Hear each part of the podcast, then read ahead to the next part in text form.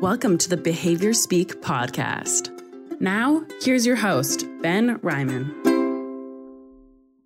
Welcome to another episode of the Behavior Speak podcast. As always, I'm your host, Ben Ryman.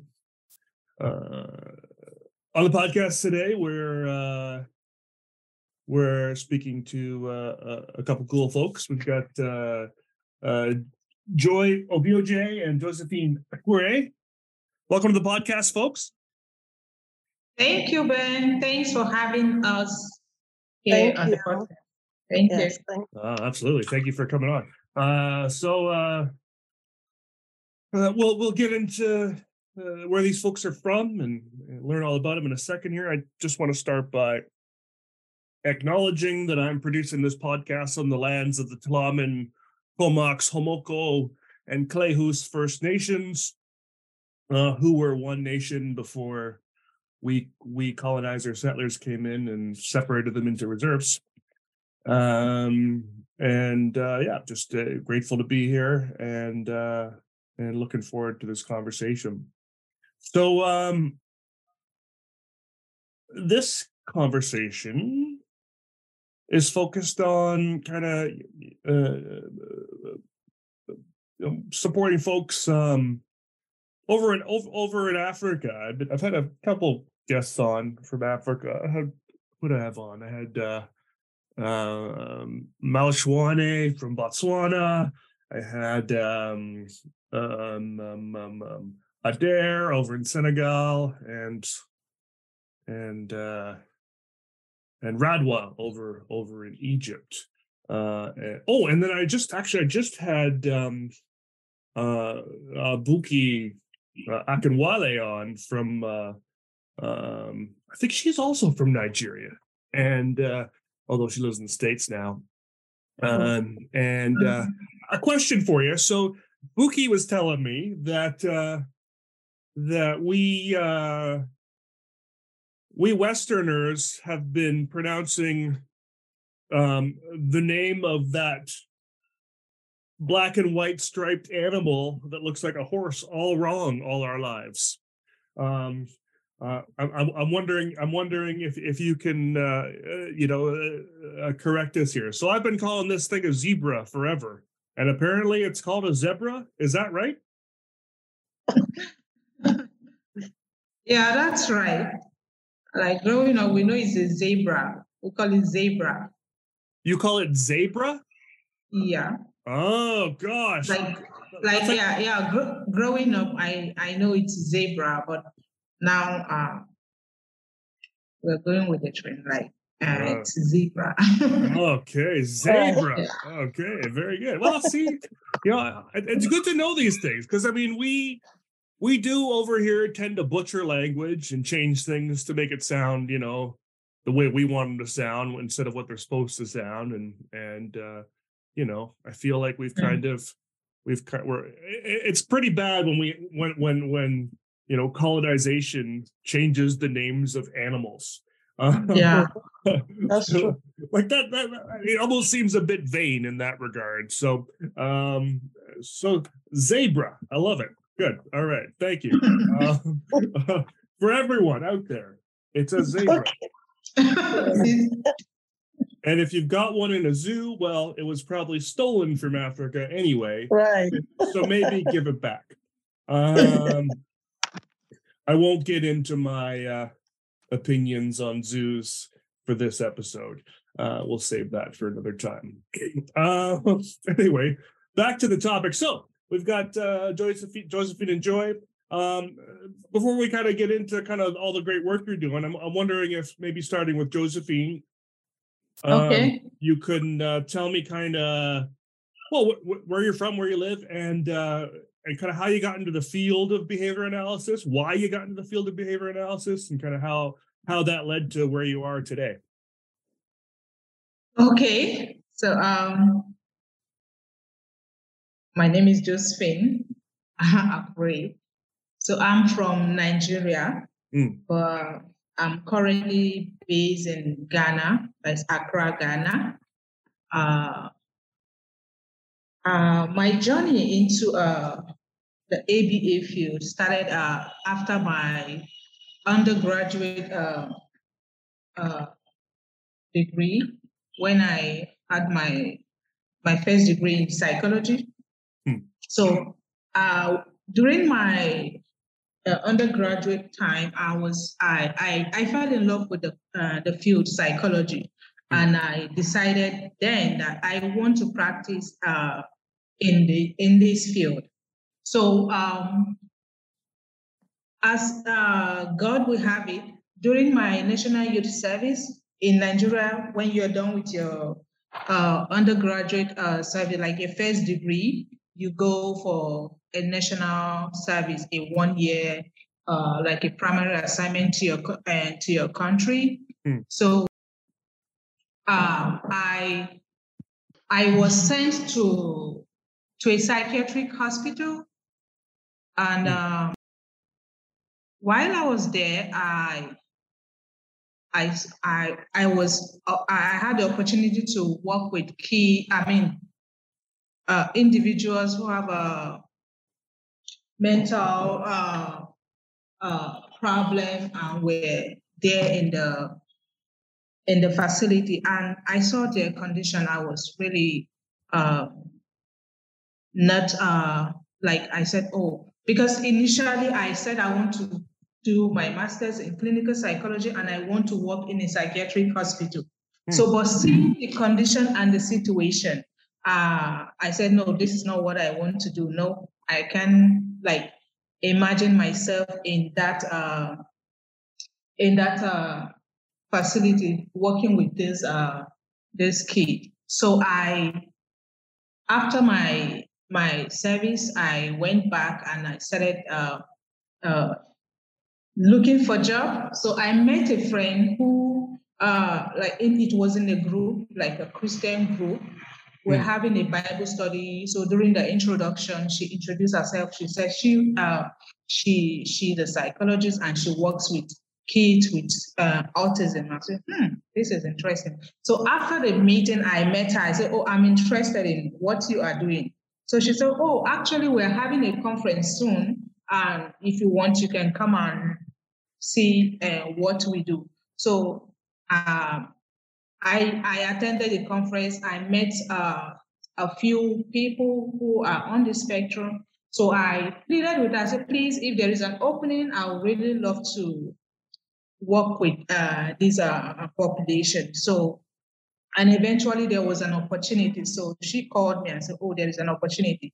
So hmm. my first uh, assignment, like uh, having a like physical contact with an autistic person was uh, was this sweet uh, three year old uh, girl. Mm. I started uh, working with her, shadowing her in school.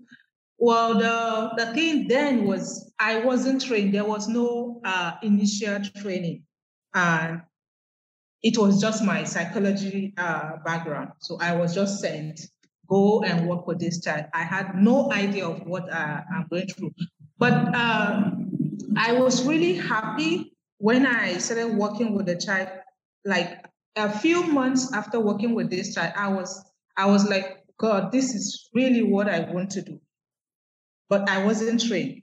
So, but then within six months, I was able to potty train this child, uh, and she she started eating other food, trying other food as well. Hmm. So, to cut uh, uh, the long story short, um, one year into working with this child, I got another opportunity. Uh, I received a call oh, from uh, from Abuja. Uh, this same friend recommended me to this uh, school as well. So uh, I was given an opportunity. Oh, and the principal of the school said, "Oh, we are going to employ you, and we're going to train you in ABA." I said, "Oh, mm. this is interesting." So uh, then there's this family that was moving from uh, United States to Nigeria, and the, the the kids have been having ABA service. They wanted the kids to continue with the ABA services. So we are. Uh, I was employed and uh, trained. I was sent to Ghana. Then hmm. Whitney had uh, established a, a center, Autism Compassion Africa, mm. here in, I mean, in Cape Coast. So we were, I, uh, Joy and I actually were sent to Cape Coast to receive ABA training. So we had the intensive training on uh, the RBT training. And uh, after that, uh, we went back, we started working with these kids. Um, and within a few months, there was like a drastic change. The, the, the improvement was very massive.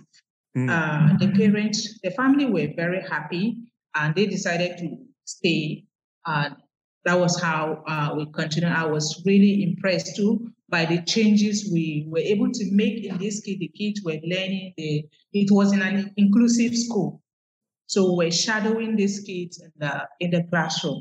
So uh, along the line, uh, I decided, okay, I want to go further. I don't just want to be an RBT. I want to be a behavior analyst.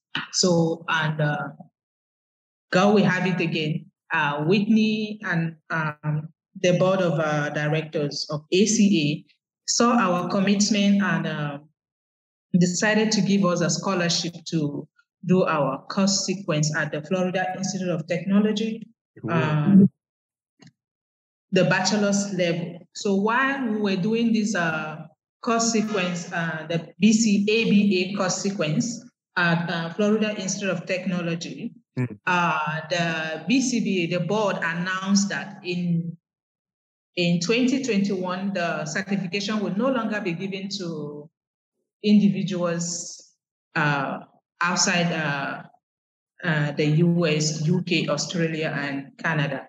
Mm-hmm. So uh, I decided, Joy and I decided, okay, why not just go on and do the course sequence for BCBA and also enroll for our master's degree so that by the time the deadline uh, uh, comes up, we, we must have finished our course sequence and also done with our, our master's degree. So, mm. yeah, so we were able to meet up with that target.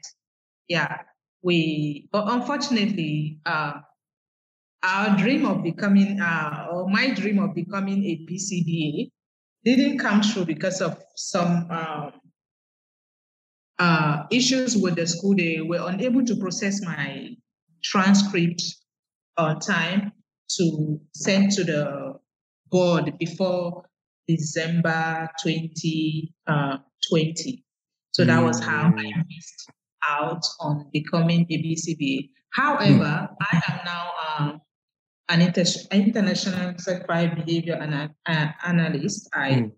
have the certification in uh, the IBAO. So I'm using that currently to work with kids and I'm loving every bit of uh, every bit of it. So that's me. Oh, that's great. Great. Um, so that's really cool that uh, that uh, uh, Whitney was able to uh, kind of help you folks get get yeah. the certification. That's awesome. Yeah, yeah, yeah. They, they they they really did great because they gave us the scholarship and they also gave us the supervision. So we're not paying for all of this. Mm. We had the scholarship, we had the supervision and and the support. So oh, it was really great. It was an uh, an amazing uh, learning uh, journey for us, for me. Yeah. That's amazing. All right, Joy, let, let, let's hear your story. Are you a solopreneur running your business alone and need help getting more exposure to your target audience while growing your brand? At Beal Marketing Group, we specialize in delivering comprehensive marketing solutions tailored to your unique needs. Our team of seasoned experts excels in crafting creative strategies that captivate your target audience build brand authority, generate high quality leads, and streamline your business processes. Whether you're seeking a brand makeover, effective lead generation, or a plug and play solution that takes care of everything for you, we have you covered. Services can include strategy sessions, video editing, social media management, brand board development, and even a virtual assistant. When you choose Beal Marketing Group, you're partnering with a team of passionate professionals who treat your business as our own.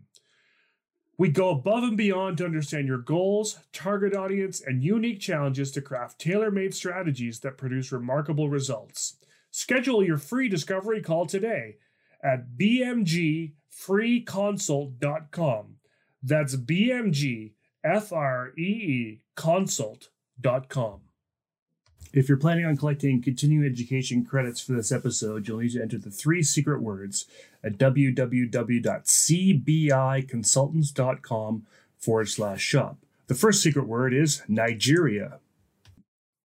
Okay, right. So, um, where do I start from? So, uh, at some point, I started my my journey alone, and then later I joined in with Josephine. You know, so mm. let me start from where I started alone before yeah. I met Josephine. okay, so I, I have a background in mass communication mm. in a university in Nigeria. So of course, I, I never heard about autism, ADHD, and other developmental um, disabilities. I've never heard of them. Mm.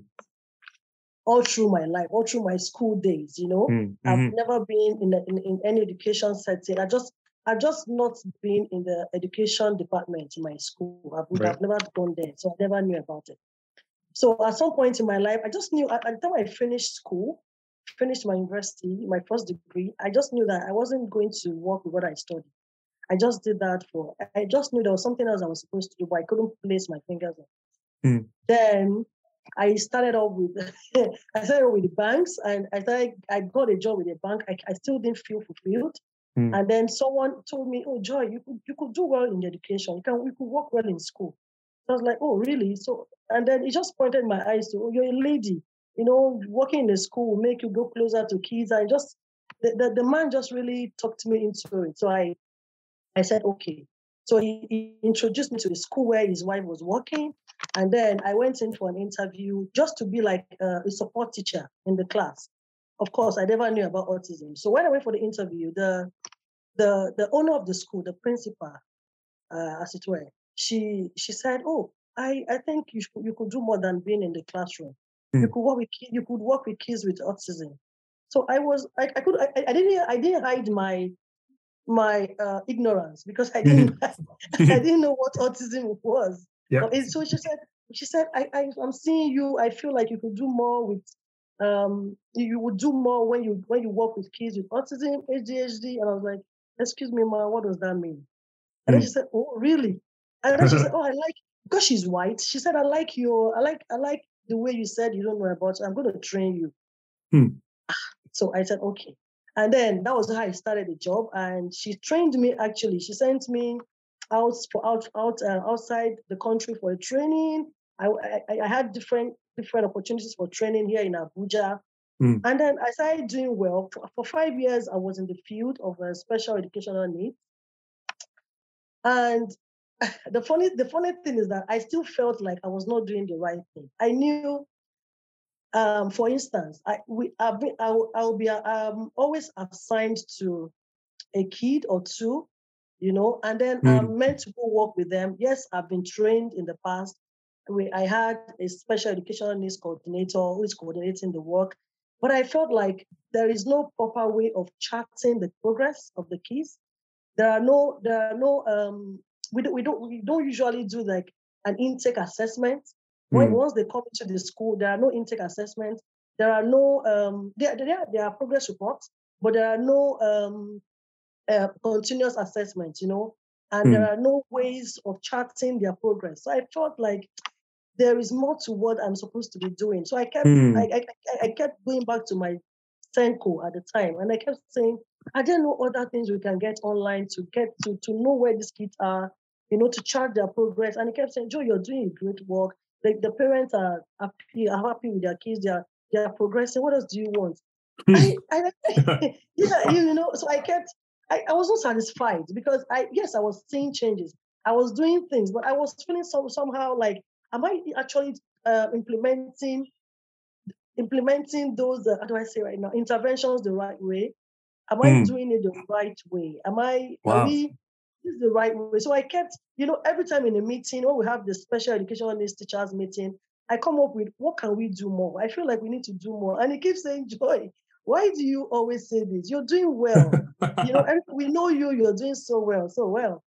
And then I, I at some point towards the end of uh, 2017, I started reaching out to people that I knew that, okay, I, I heard about ABA. I feel like, and I read about ABA, applied behavior mm. analysis, but I can't really place what it is about. But I, mm. I, need, I, I need training on it. So someone eventually linked me up to somebody in Lagos. So I spoke with her. She told me she was going to, they, they were going to be training in uh, March of 2020, 2018. Mm. So I was waiting to, I was, I was, of course, I was saving up for that training, you know. So I followed, and then towards the end of the year, I didn't know a friend of mine who knew the way I was very enthusiastic. I wanted to work somewhere else. I felt like I, I, I've been caged. I needed somewhere more challenging. He had gone ahead to submit my CV where I met Josephine, in the school where I met Josephine. So, hmm. and so they called me in December 2017 for an interview. So I, I didn't know I didn't know who submitted my CV. She just called me for an interview. So I went in there. While we were talking, Whitney was in, the panel of interview. So Whitney was there. And then hmm. she said, and then she said, um, you know, I like, yeah, I, the, the, woman, the, the principal said, oh, I, I, think I like the way you talk. So um, if, if, we, if we end up employing you, if we're able to employ you, we're going to send you to Ghana for a training, for ABA training. At that point, I knew, yes, this is it. This is mm. what I've been looking for, you know. Mm. And um, uh, that was in December. So by January, by the end of January, I met with Josephine. We resumed work on the same day, and then mm. we traveled to Ghana for the two weeks intensive RBT training, which was really marvelous. It was mm. amazing. It was, it was like a totally different thing compared to what I've been doing for the past five years. So. I started my mm. career in 2012, yes, but I've not like ABA is totally it, it, it's totally different from mm. what I've been doing, from what I've wow. been doing. So, so and I, you know, the part where you you you you you you, you record data. So we were meant to at some point during the training, we were meant to go to the because it, it was a center. It was a um, autism compassion center in Cape Coast. So we we're meant to had we had opportunity of doing um uh, how do I say you know um, right one on one with mm. The kids in the center. So we had the opportunity of doing that. So I saw how the, the BTs in the center were taking data, how they were relating with the kid, the, the kids at the time, how they were very close with the kids, how the the yeah, the, the whole the whole environment was just appealing to me. So I just knew, oh, this is it. So I, I kept saying to myself, now I've gotten to my career. yeah, I've now I've gotten my career on track. This is what I want to do.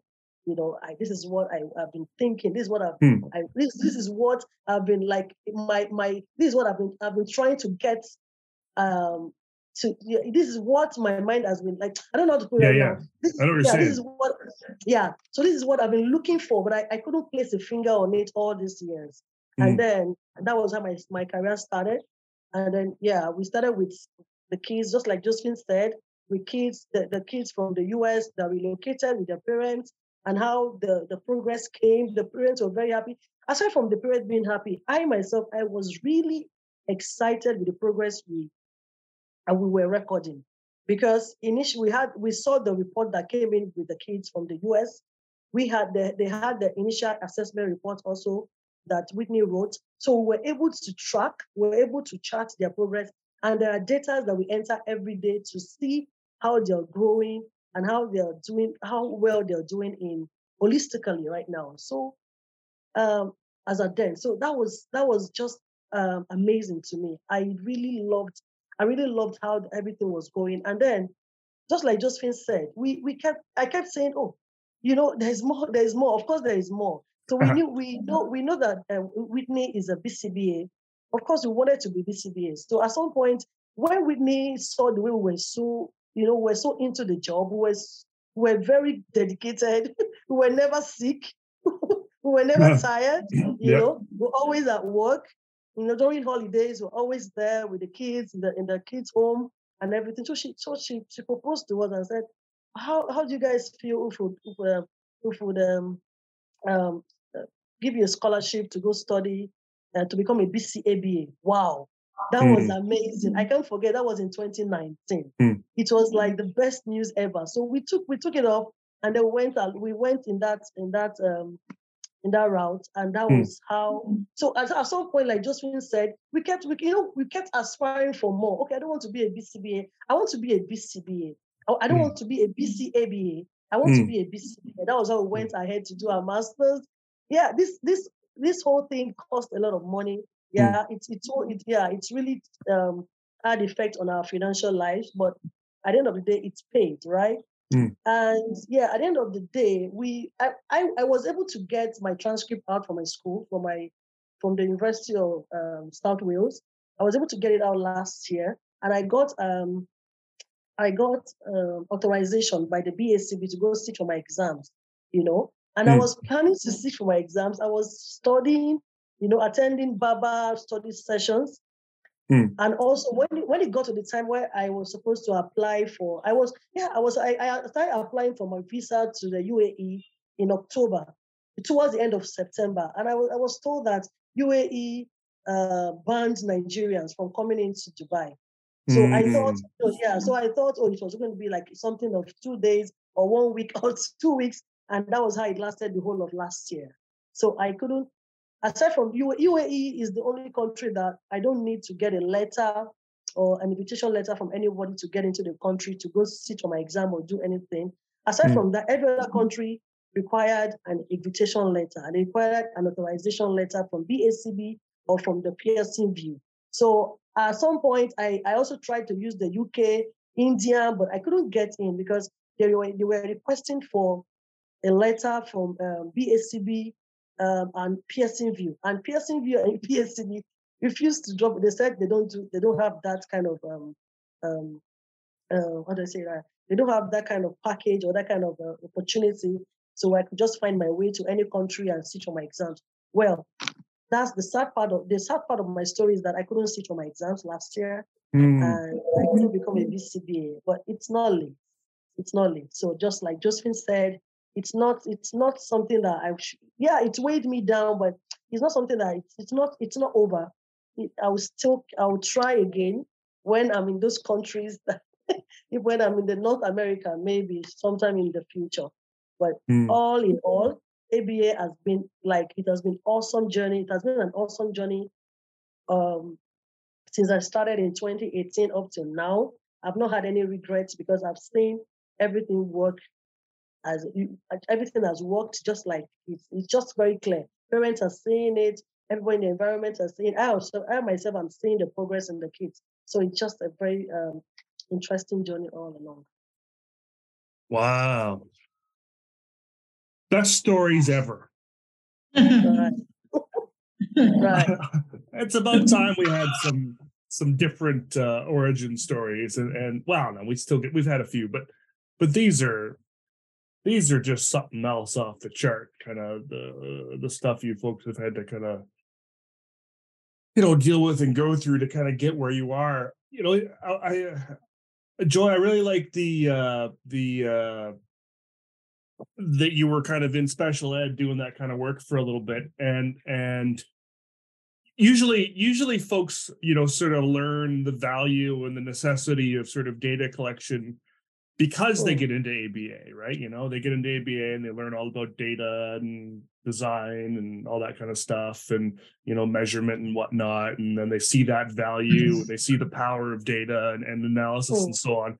But you're you're sitting in the school going, you know, where is the data? You know, and you're you're not even you don't even know what ABA is yet. And you're already what like we need data, we need more information and and really advocating for that stuff. And so which is super cool um and super cool that you know your your your boss is like you know you're doing great stop trying to make it better um even though even though you knew there there was more possibilities for these for these kids and and you know Mm. probably more efficient ways of doing things it's it's just it's just so interesting that you had kind of this intuition that you know there was all that there was something more kind of a gut feeling to kind of keep trying harder Mm.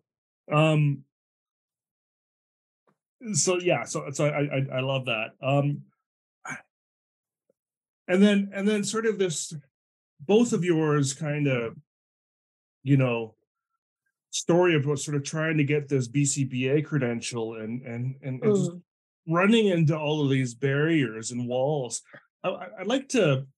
We're going to dive into sort of ABA and autism in general, and kind of perceptions of, you know, of of you know, sort of people mm-hmm. that live in those countries of of those things and all that kind of stuff.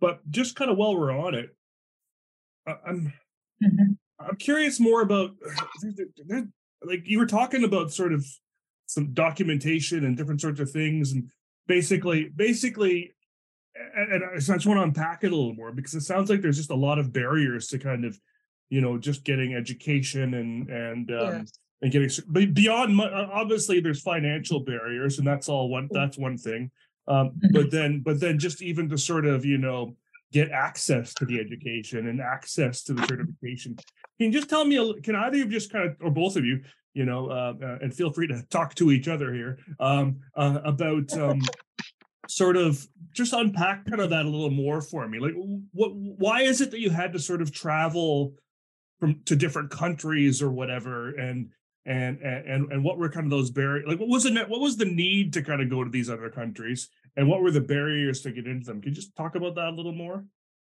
Okay, yeah. So so um, as at up to now, okay, yeah, of course, of course, the BACB have uh, stopped um, certification for other countries aside from in North America right now. Right. But before then, in Nigeria, you can't, you, you, you cannot travel to any other country outside Nigeria without getting an invitation letter from the country you're traveling to. So this is how it is. Mm. In the whole of West Africa, the, the whole of Africa as it is, we, we can't get where to write um, the, B, the BCB exam. Mm. Yeah. So because because there's no test centers, is that why? Yes, because there okay. are no test centers. Yes. Right. So there are no test centers in the whole of um, West Africa. I think mm. Africa as a whole. So that was that's why um, the only the the nearest place and easiest place to go to was the UAE. You know. Mm. Yeah. So and the UAE because they are open as at, at the, as at the time before the ban, before the closure, the, mm. the, they had they had with, with they had this um, collaboration with Nigeria, whereby Nigerians can go in there visa and uh, without any issues with visa. So you could you could just go for tourism, you know, and then go about your own the reason just go about your your your activities whenever when, when you get there. So that was that was yeah that was the that was the plan for me. You know, every other country aside from the UAE would not would not uh, um, accept one a Nigerian, any Nigerian to go in except you're being invited by someone that lives there. Mm. Yes. So that was why I started looking out for UAE. But at the time, I, I, yeah. So that's that's that's the basic barrier. So so yeah. So for a couple questions. So is that just Nigerians, or was that like any country in Africa wasn't allowed anywhere else? Well, I think, well, um, okay. Go on, just. I, I think it's uh, uh, the African countries. Mm. Most uh, African countries they need visa to travel to the West. Mm. Yeah. So even within Af- uh, within the within the Africa, there are some countries you still need visa to travel to. So mm. traveling to other countries, there is a great barrier there in terms of visa and even uh, uh, like access uh, uh, for instance, here in Ghana, you have a you can travel by road actually from Ghana to Nigeria, but the the barriers uh, people who go through that phase, it's really uh, uh, really really kind of alarming because it's we are Africans, you know, we are just neighboring countries, and yet mm. you moving from Nigeria to Ghana or Ghana to Nigeria, it's you face a lot of uh, uh, barriers in terms of your your visa. Although you have uh, like three months, you have a, three months to stay, like nine uh, 90 days uh, period to stay visa free. But mm. aside from that, you need to get uh, your visa or resident permit. Mm. Yeah. yeah. It's okay. Really, it's really yeah. It's, it's it's really it's really sad Mm. It's really sad because even when I, I, I, attempted the UK, I was denied. I mm-hmm. attempted mm-hmm. India, I was denied just because they needed me to bring, they, they needed a letter from the BACB or Pearson VUE stating that Joy Oviojie is has been authorized to sit for the exam and then she'll be sitting in the exam for the exam in this social center. Please mm. allow her going. So that's what they, they, were requesting. And of course, I reached out to BACB and the Pearson I'm, I'm sure they don't have that kind of um, arrangement for, you know, for test takers. So that was that was just the the sad thing that happened. So the B, you so you couldn't get this letter from the BACB. I, I couldn't I couldn't get. So I, I am just not the only person. I had a, a colleague in Ghana. She she got authorized um, in 2021 to go mm. test. So fortunately for me, she had not tested when I when I was ready. So I told her, okay, let's let's let's do this together. So it's better mm. to do mm. uh, yeah in pair. So we started the whole journey, and then she she lives in Ghana. She didn't she didn't she didn't get a visa as well. So mm. she reached reached out to BACB and Pearson VUE they kept, you know, that's the same thing they said. They don't have, um, um, you know, they don't have an opportunity. How do they even put it? They don't have. Um, there's no opportunity for them to send over a letter to the embassy, you know, stating that you know we're, we're going to write exams, you know, and all of that. Mm. So it, you know, it's it's really sad. It's really. It, I, I didn't come out of the shock all through all through the all through the, the Christmas time and the even up, up to the first two weeks in January, I didn't come out of the show because I was like, how could I have gone through the stress of studying, you know, um, mm. um, going going for my cost, doing my consequence, paying so much for my masters and paying so much for the BCBA consequence, doing all the studying, and when it gets when it got to the time where I was supposed to sit for my exams, I couldn't sit for my exams. So it was really it was mm. really uh, tough on me. But well, yeah. yeah. No, that is that is sad. Um. So, Joy, do you also now have the IBA? Yes, I do. Yeah, I so like like I said, I and Josephine had a journey, like a, a journey, like a twinning journey since 2018. So, so everything, everything yeah. she's achieved, everything she's achieved, I have also achieved because we, we're, we're, we've been partners, we've been colleagues, and we became friends, and then mm. you know, hmm. So I, I we, we, were the first, we were the first, um, first two IBAs. yeah, the first IBAs in Nigeria. Wow, yeah. that's awesome. Yes, that was and so and so. Obviously, you were able to get your IBA. Why? Yeah. What? What was it about the IBA that was? Well, two questions. Well, no. What was it about the IBA that was made it so much easier? Was it easier to obtain? I guess that's the question. Well, it it was easy to it was easier to obtain for us because we're we were told that we're the grandfather um grandfather. Yeah, grand, grandfathering. So because we're the first set, we didn't get to sit for the exams because mm. um yeah, we we'd already we're, we're we're already done with our BCABA consequence then.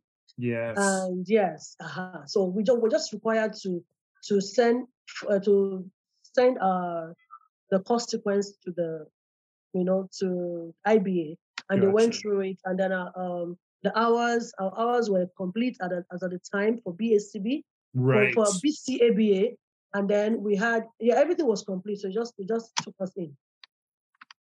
So for folks now, because that that sort of you know, folks now can't just get the credential you know without writing an exam anymore is is, yeah. it, is is there are there barriers for writing the IBA exam for folks in in, in Nigeria or in Ghana uh so currently currently uh I think about two two or I think three uh, two uh, uh, colleagues of mine, like from Autism Compassion Africa, and one other lady from a different organization. Yep. They've en- they've enrolled for the for the IBA uh, certification, yep. and they've started the co- the course sequence. Yeah. So uh, uh, the course sequence is offered by uh, some lady. I've forgotten her name. Yeah. So they are going to do the, they are going through the experience uh, route actually. Mm, mm. So they are going to do the the courses with the lady, and then they get the supervision from the organization. And uh, yeah, I think it will take a year or two. So in the end, they have the certification. So even these two, uh, for the uh, these uh, colleagues of mine in uh, autism, I mean in ACA, uh, ACA is actually sponsoring them. Mm. So the barrier is like financing these courses because they're actually expensive. Mm. When you uh, looking at the exchange rate now, yeah, the amount they are paying, she the lady actually really subsidized the rate, but Mhm. yeah, it's still uh, kind of expensive compared to what uh, they are earning because obviously uh, the parents here don't pay much since they are paying from their pocket like this uh, uh, for the ABA services.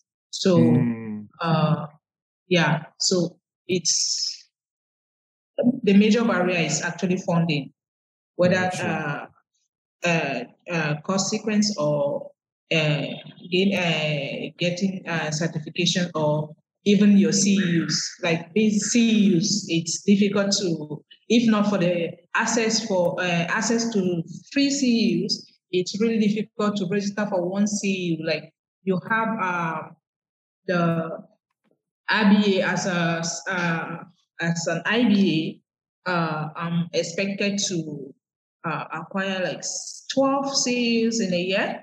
Mhm. Mhm. And, uh, yeah, so if I don't have, uh, I think the least CEU you see is uh, 10 or 12 dollar.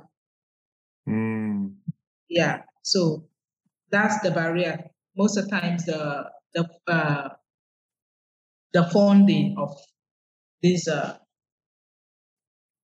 uh, CEUs and all. Yeah, yeah. So where where so this lady that's offering the course sequence is is she in the US or Mm, I think, let me check her name. Yeah, I think she's.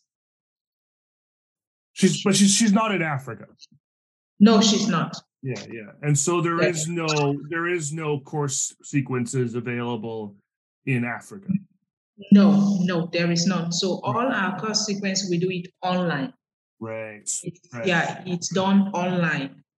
So Gotcha. sometimes uh, you also have the issues with uh, internet and yes, uh, of course. connectivity and all of that. So it's really uh, it's difficult. A lot of barriers actually.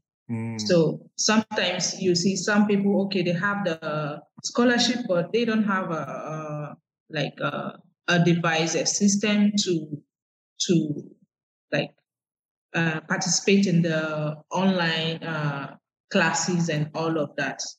So yeah, And and then to write the IBA exam, is that something you can do online as well?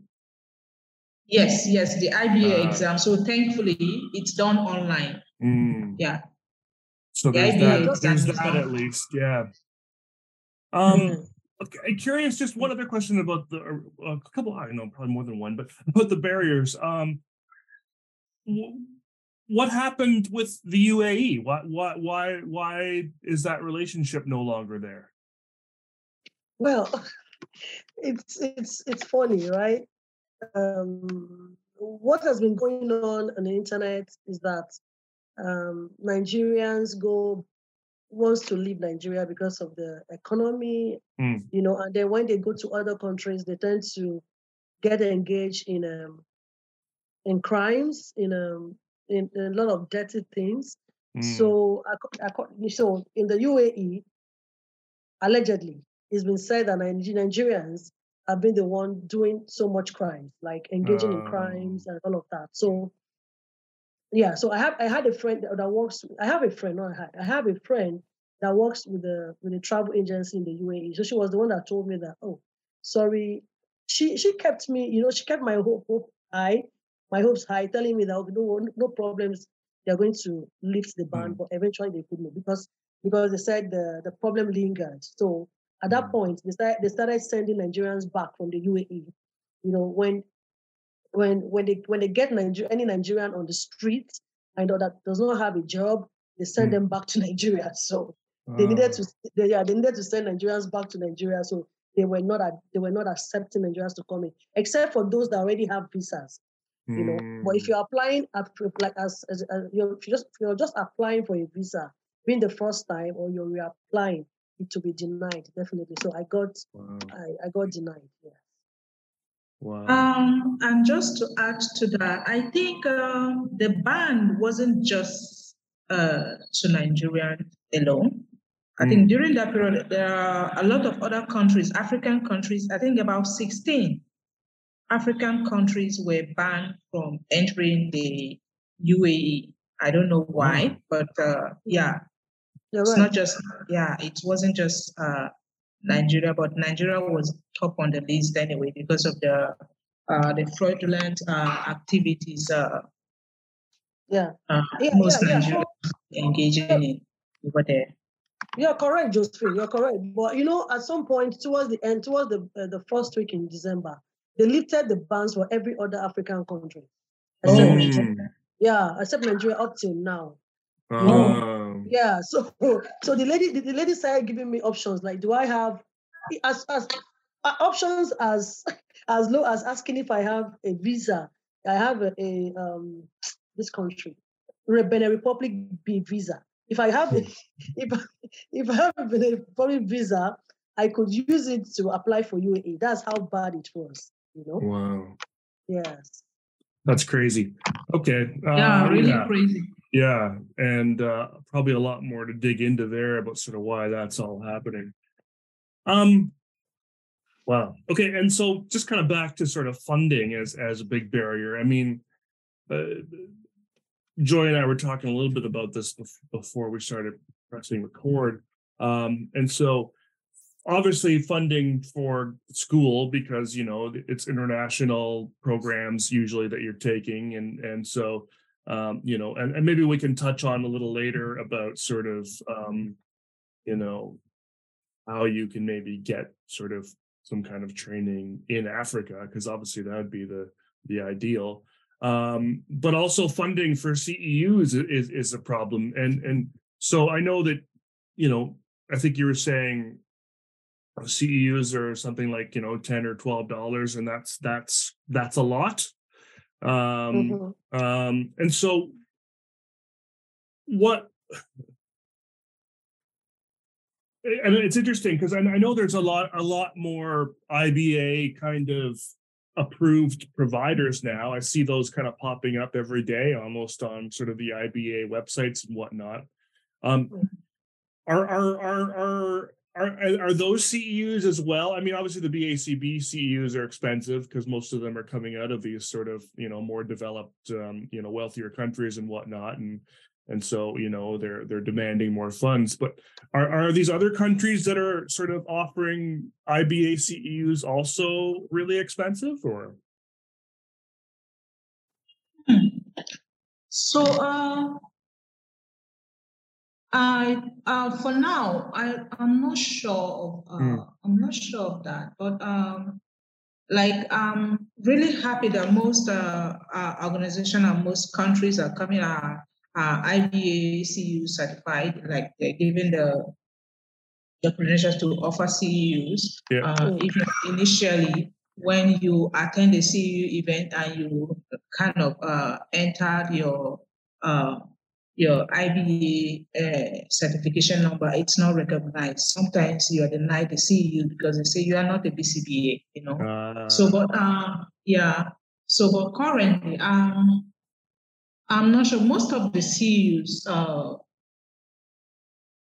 yeah, I'm not really sure, but most of the CEUs you still uh, you still pay for them. Yeah. Yeah, yeah. And so, and for, and for me, the major thing is even yeah. uh, I don't know if uh, in, in Ghana, I think in Ghana with your Visa card, you'll be able to do an international transaction. Currently, with my card, I am unable to do interna- international transaction, even though even if I want to. Oh, it's yeah, it's restricted. That's my Nigerian uh, bank card. I can't oh. use it for ah. international transaction except I ask someone, "Can you help me pay for this?" And then I'll uh, kind of uh, Oh. refund, uh, giving the equivalent, So whatever there's, the so, so there's so the barrier isn't just the money; it's you Mm-mm. can't Yes. even buy them anyway. That's true. yeah. So okay, so so the couple questions. So, and we talked about this beforehand, but I just want to talk about it here so for folks who are listening. Um, what would be a good price for CEUs? What would be an affordable rate for CEUs for for you anyway? I mean, I I know you can't speak for everyone outside of the US, but for, for you, what would be uh, you know what would be a, a more affordable rate? Hmm. That's a big question. Hmm. I like big. Yeah. So for me, um, you know, it depends also on uh, the the kind of CEU, right? Mm, yeah, The topic. Yeah. right. Yeah. So if um, I I I have a, a my, I'm required to submit a to uh, CEU on cultural uh, competency on uh, Yeah. general general and learning uh, general learning CEUs and uh, maybe uh, uh, the one in a, uh, ABA and ethics and all Yeah. of that. you Yeah, know. yeah. So sometimes it depends on the topics. So Mm, you find out uh, uh, a lot of times they want the general, the learning CEU, you have more of the learning CEUs uh, are cheaper than uh, the professional ones, like the Hmm. ones on ethics and uh, as well as AB. yeah, yeah. Yeah. So it actually depends. There is a lack of diversity when it comes to educational material depicting Black children in the field of applied behavior analysis.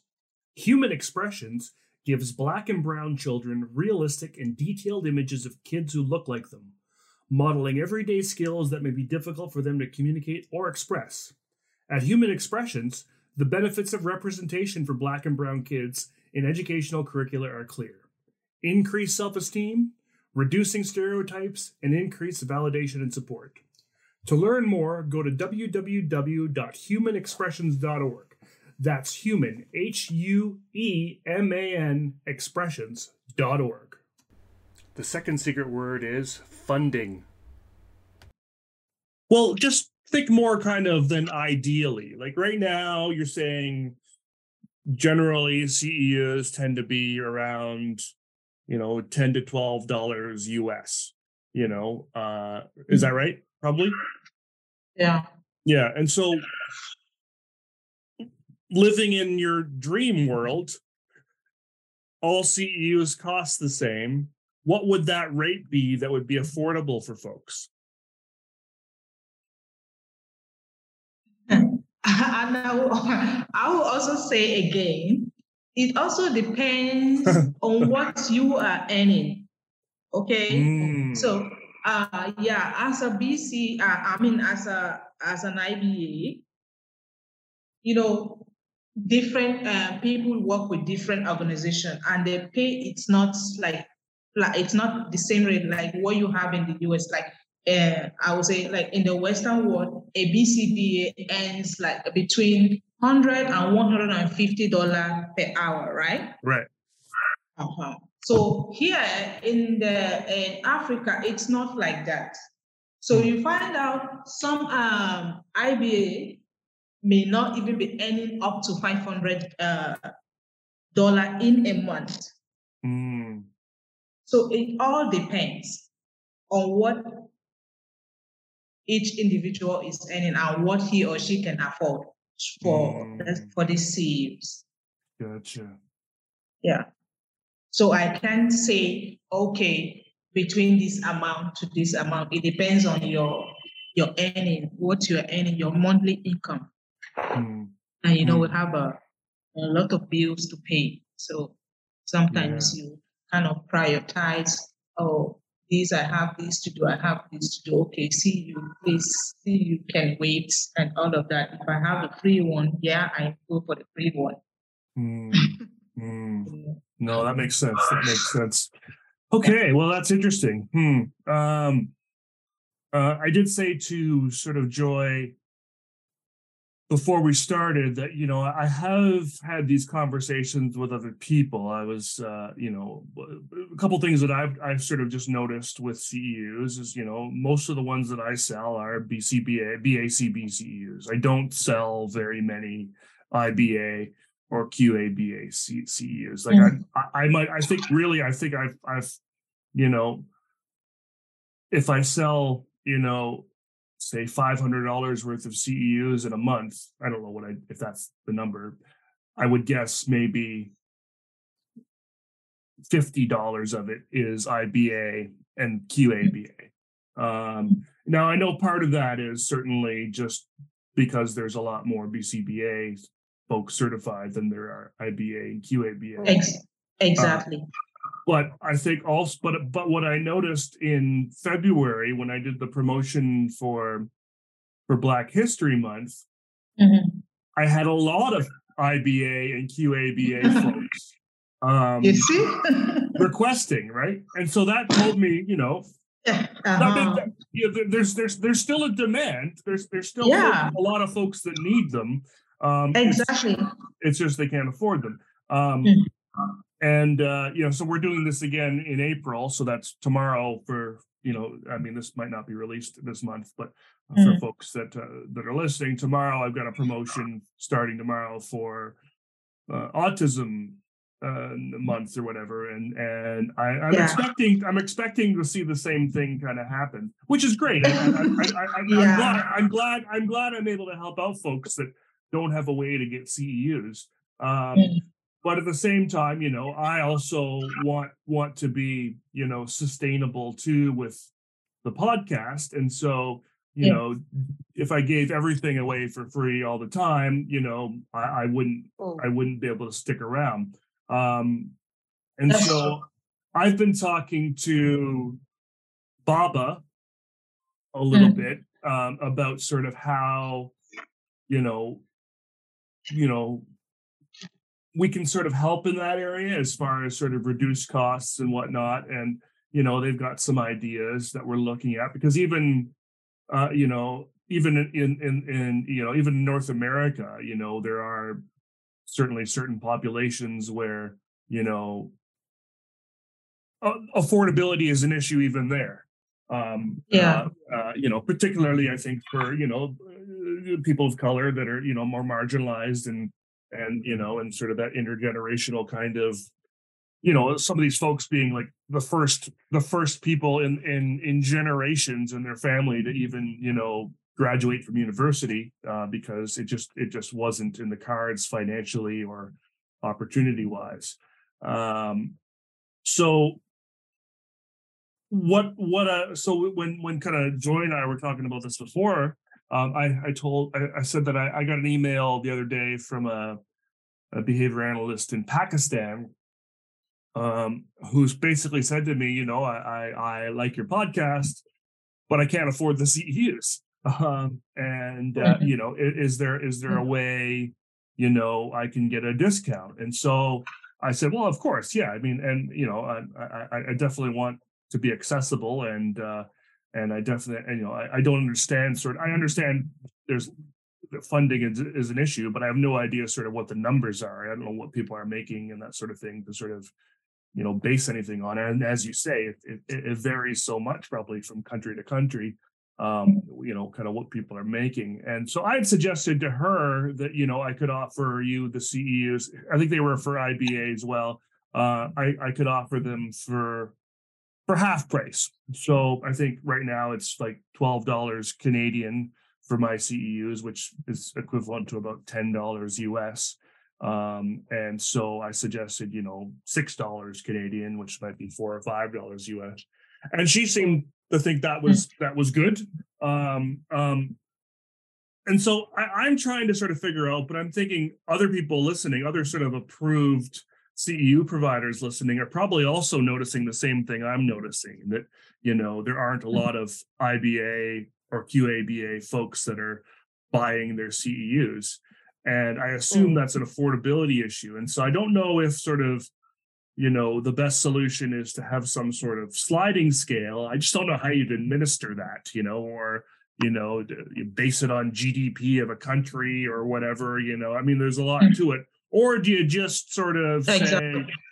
do you just sort of say, you know, I'm gonna sell them for less to everyone that's an IBA or a QABA, and some people will get a really good deal out of that. Others will maybe still find it not to be affordable, and then just sort of be Yeah. open to kind of, you know, if you can't afford it, you know, reach out to me and we'll we'll make it affordable. you know, uh, you know, another thing, another barrier, I feel we Mm. can have access to more CEUs if we belong to, uh, uh, if we if we have membership to most of the international organization. Let's say uh, BABA. Mm, We were members of BABA. Yeah, when we were registered members of BABA, we have free access to free CEUs.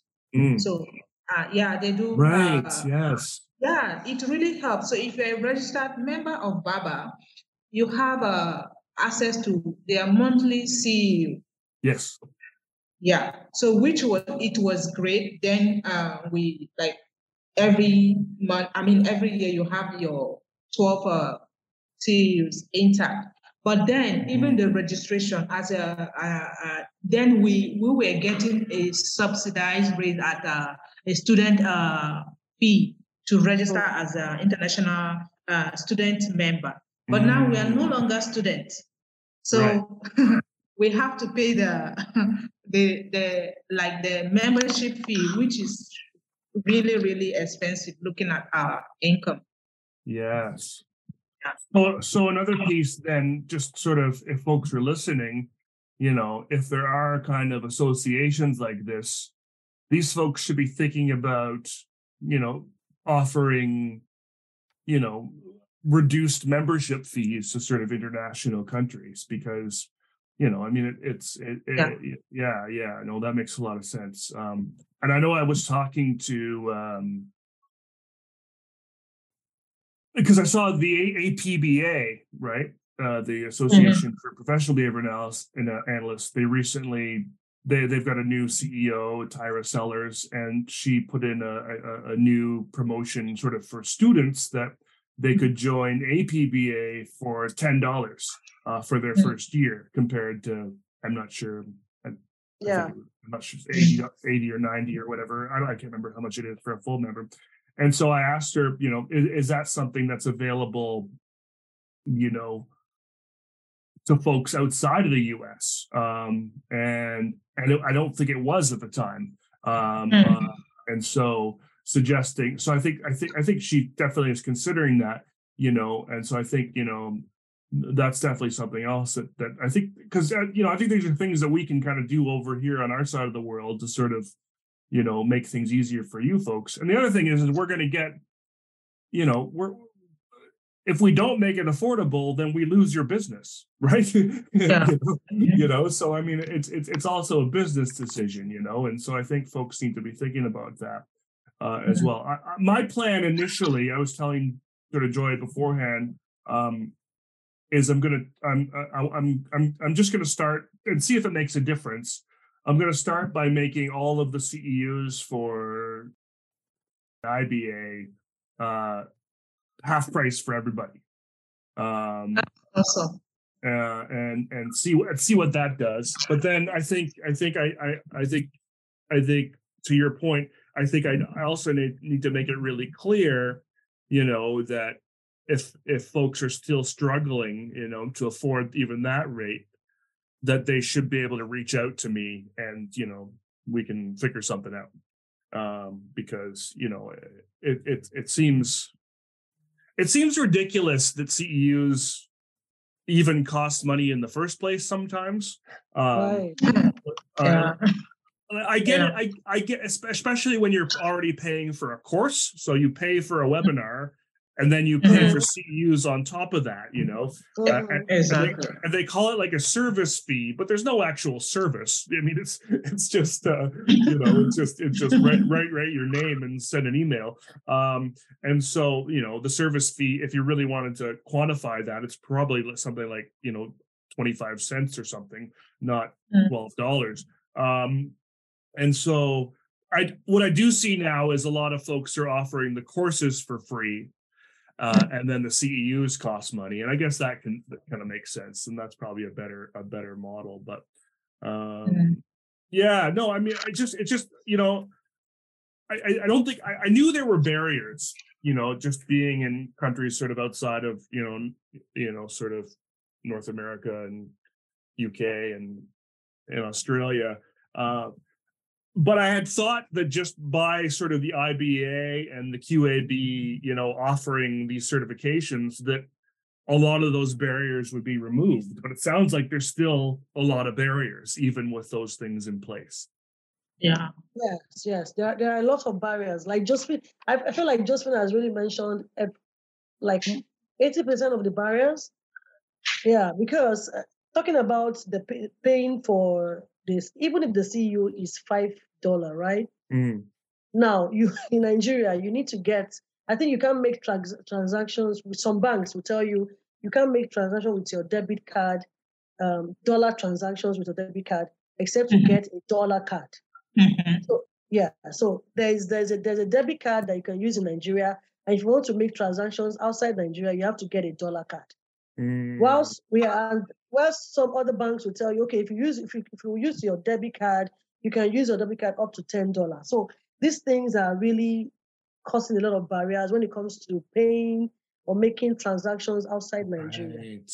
Yeah, so those are the things that are really um, So drag yeah causing the the, the whole the, the whole drag and making Yeah. people like somebody like me i get really discouraged yeah, so i wait so i i only wait for when i attend baba conferences and i get all my CUs together yes. at that point yes so i just i just try and get someone to help me pay for my baba conference and then i attend the conference i make sure i get all my CUs and then that's it you know but Hmm. attending webinars i can attend webinars i'm not af- i'm not after the CUs if i'm meant to pay i'm not going to go after the Hmm. CUs because i know when when i even when i want to pay i'm going to have issues with my bank you know trying to tell me i can't make payments and all of that so it's a So, lot Yeah, because that was the other one I forgot to ask about. So this whole international transaction thing, which I didn't realize was existed. So, I mean, I, so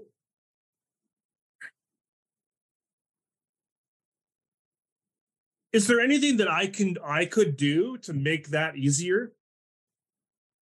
Like, like, like, what what is it, or or is it just the sake of it? It just, it just doesn't matter as long as I'm in a different country it's not going to be it's it's going to be really hard Well, if there's a way, if there's a way you can, um, if the, if if there's a way the money can be paid in naira, I don't I don't know how it's Um, going to happen. You know, okay, so um, like so that's exactly what we're facing. Also, I work with ACA, Autism Compassion Africa, the yeah, Nigerian branch, right? yeah. And then we get clients, and our clients don't stay longer. Why? Because they are being they are, they, are- they are paying in dollars. So when when they when they think about the conversion rate, they tend to they, tend- they yeah they are getting results. They're seeing the work, they- they're seeing the progress in the kids. Mm, But at the end of the day, they, they tend to pull out their kids because they they are meant to pay in dollars or dollar equivalents.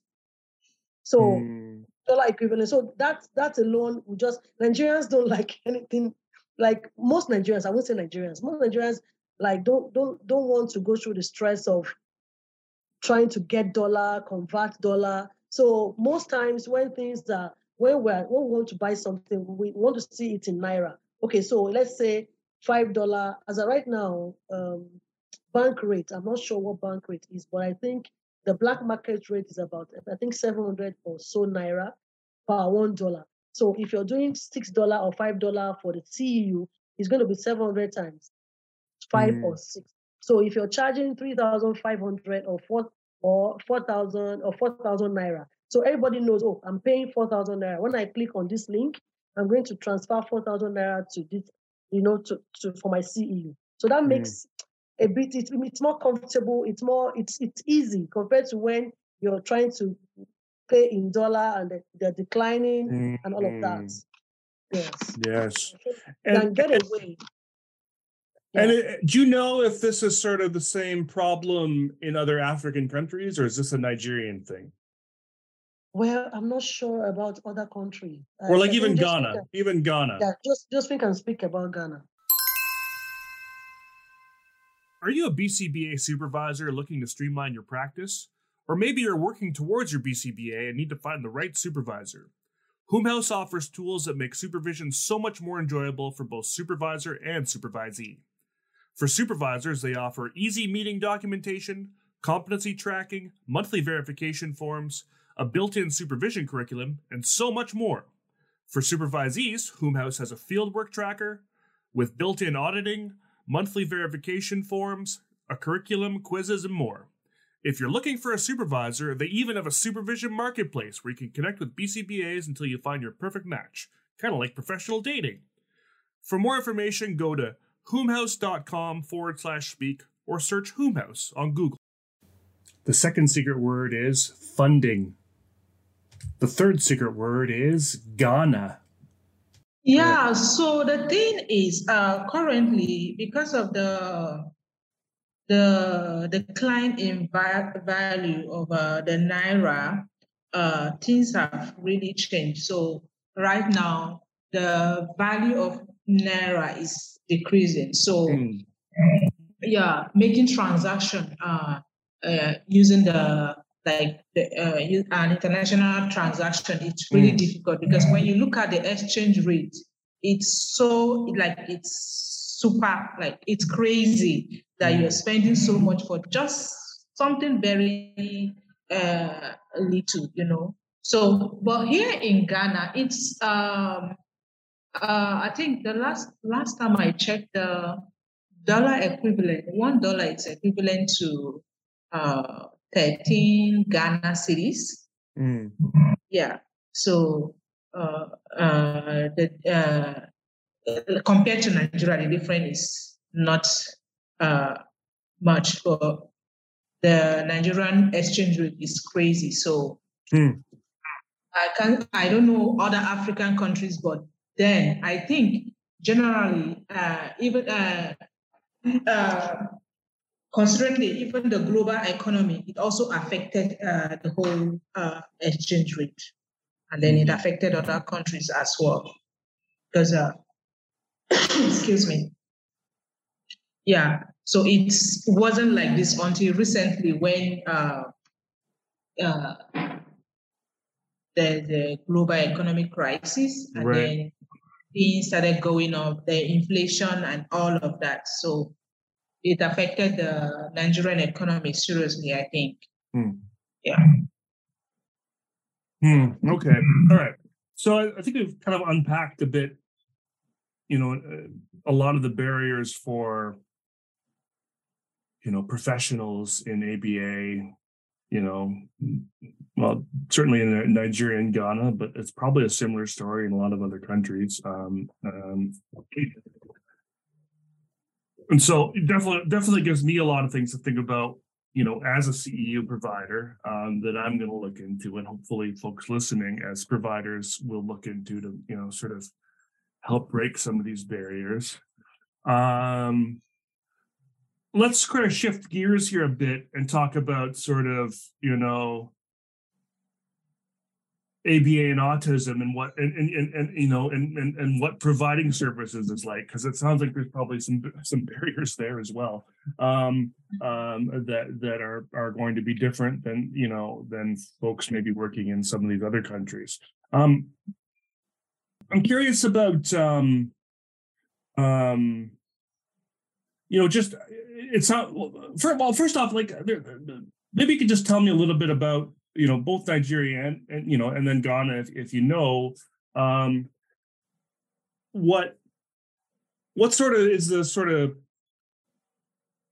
I guess what's the kind of perception I guess of of autism in in in these countries in in, those, in your countries and you know and then maybe let's start with that so what what what you you, you said talked about not even knowing what autism was when you kind of got into into the field. Um, and although I was the same when I got into the field, I didn't know what autism was either, and it was everywhere. Uh, so that may not be related. But what what sort of like the you know sort of the the landscape of sort of autism in in in Nigeria?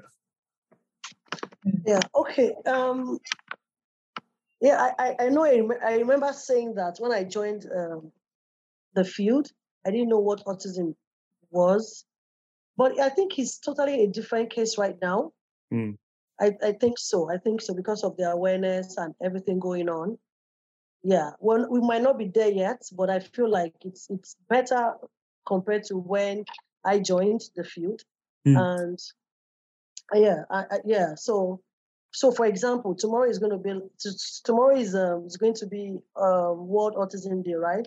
Yeah. So yeah, it's it's totally different. Like formally, when we talk about what Autism people keep ask people ask you what does it mean and all of that. But right now, it's all over the place. People are posting it online.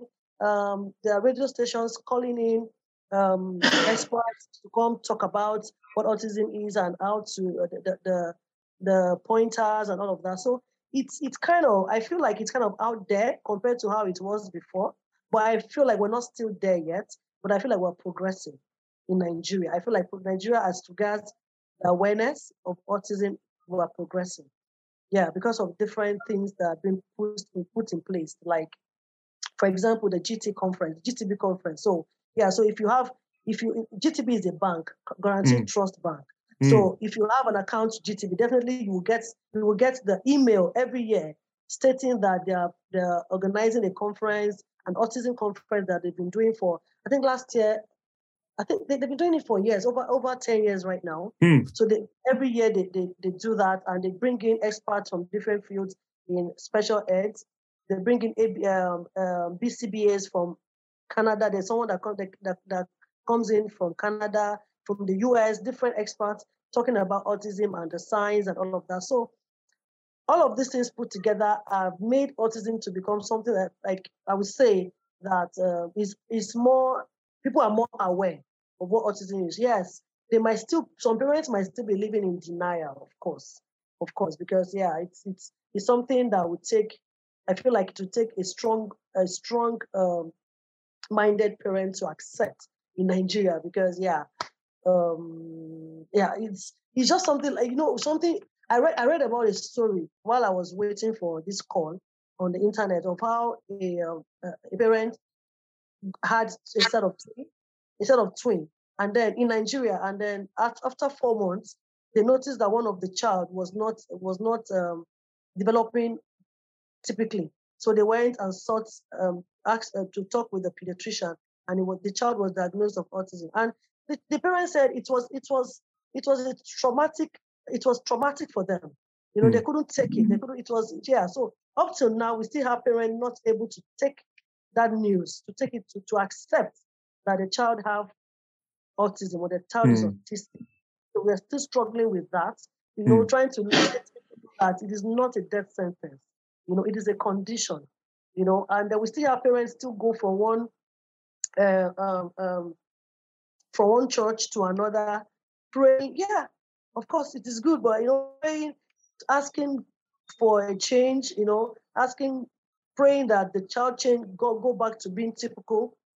Mm. Yeah, I'm not, yeah, I'm not against prayer, but you know, and at that point when they are praying, they are also neglecting the fact that the child needs the child is growing and needs mm-hmm. help as yeah, while the child waits to import, change, or uh, transform, they still mm. needs, to, you know, he still needs to get someone to um, to intervene, you know, to train them on the basic things that they need to know. So mm. some parents go as far as waiting for as long as eight years, ten years before they accept. And of course, a child of you know getting early intervention and getting the getting early intervention yes. at two years when the child was diagnosed compared to getting uh, waiting for the child to be eight, 10 to get mm. intervention. Mm. Of course, we know the difference. Oh, no, mm-hmm, mm-hmm. There's a huge difference in that. There's a huge gap.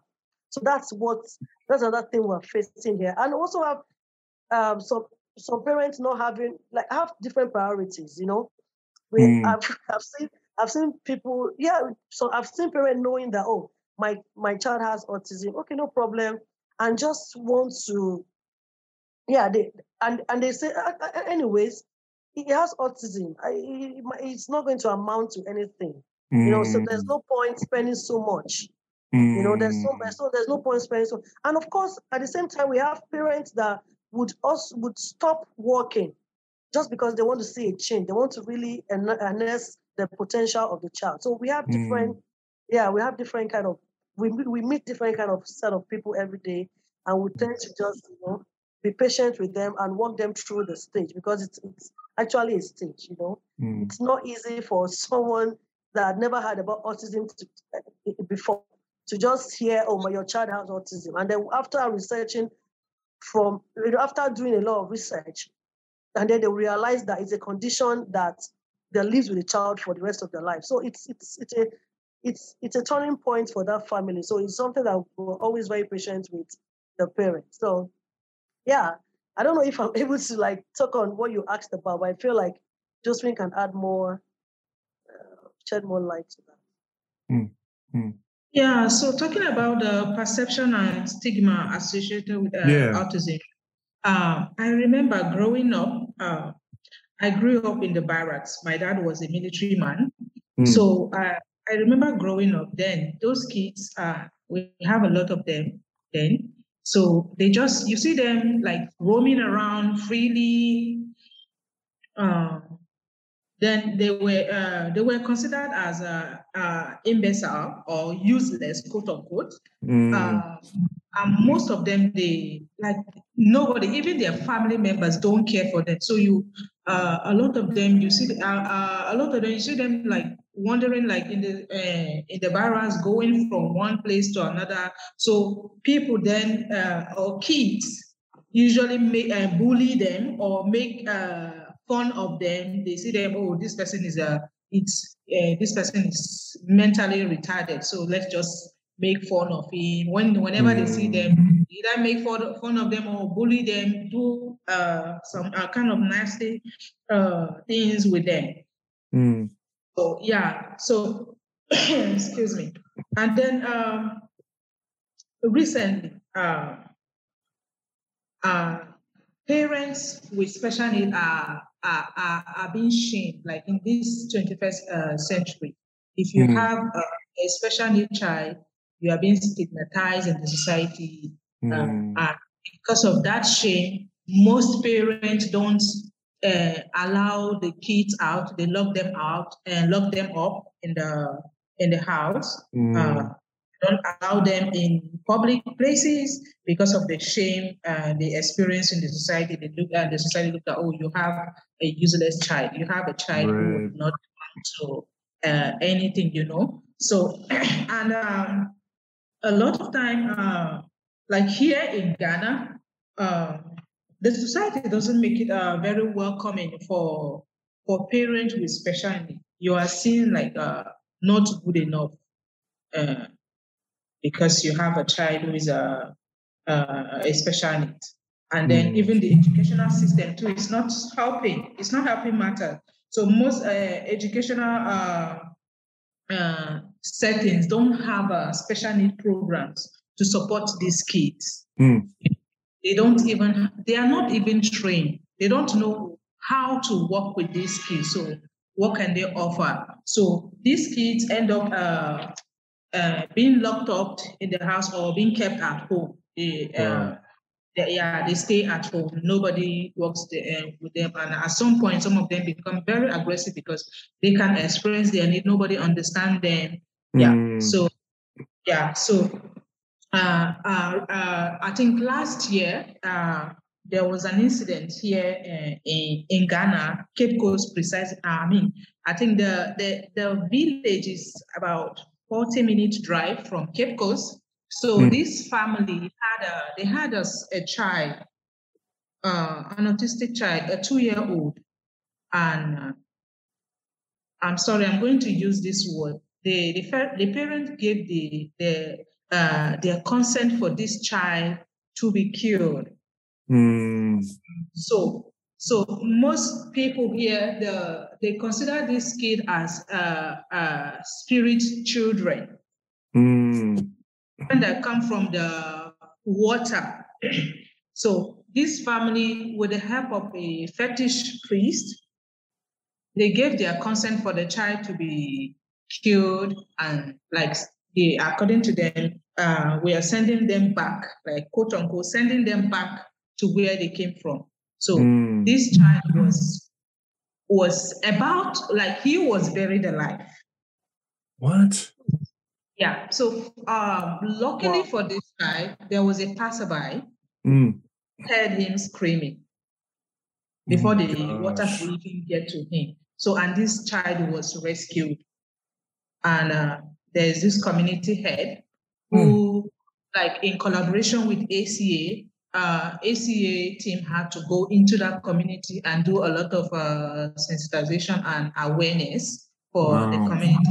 They have to be educated uh, on what autism is and how it manifests and how these kids can be supported. And gradually, people are becoming uh, uh, aware of uh, the the condition and are more open to to support and uh, mm. yeah like John said we are not there yet we still have a long way to go but uh, yeah the the the ball has been set rolling um, mm. last year we had a we had a uh, the GTB first of its kind in Ghana here also GTB aware, autism awareness campaign so it was done. Uh, parents were invited. So a lot of parents came with their with their kids, and uh, their their their mindset when they came was, oh, they are going to give us a cure. They are going to give us something that will will cure our our our child. Mm. So hmm. most of them were heartbroken when they were leaving because uh, we were uh, what uh, we were doing, we're just giving them recommendation, like educating them on how to support their kid based on the child specific needs, you know. Mm. So, uh, but I feel that is not enough because these parents, most of them don't even uh, have diagnosis yet. Mm-hmm. But the, the symptom is very clear. Uh, it, um, so these parents don't have any idea of what autism is or how to even support these kids. So we were giving them recommendation like, okay, or you can watch, uh, we recommended a lot of uh, uh, uh channels like the, uh, what, Mary Barbera uh, channel, uh, autism. Right. Yep.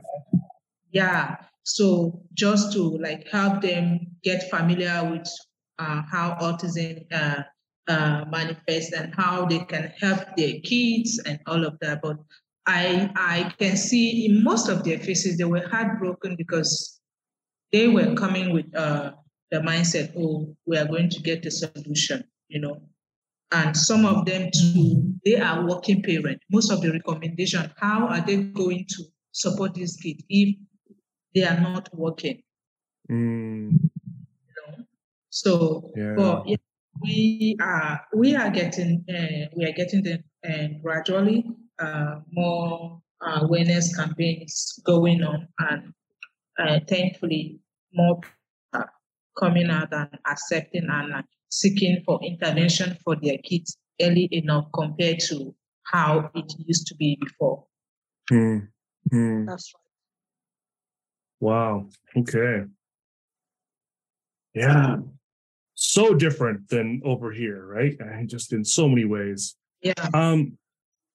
So okay, so autism, and, and I've heard this story, uh, similar versions of this story when I've talked to folks from some other countries uh, about sort of you know autism being kind of a you know a, a spiritual type thing um you know and, uh, and you know whether it be a you know a punishment from the gods or or or or or in in other cultures it's actually been a blessing from the gods um hmm. um so i've seen that as well so there's been some places like i, I was talking to someone where um uh um, there was a couple there was a couple cultures. There was one two cultures where i talked to folks and where they don't recognize autism um, at all because they don't they don't they don't even have a word for sort of autism in their language and uh, they actually look at kids with autism as sort of being you know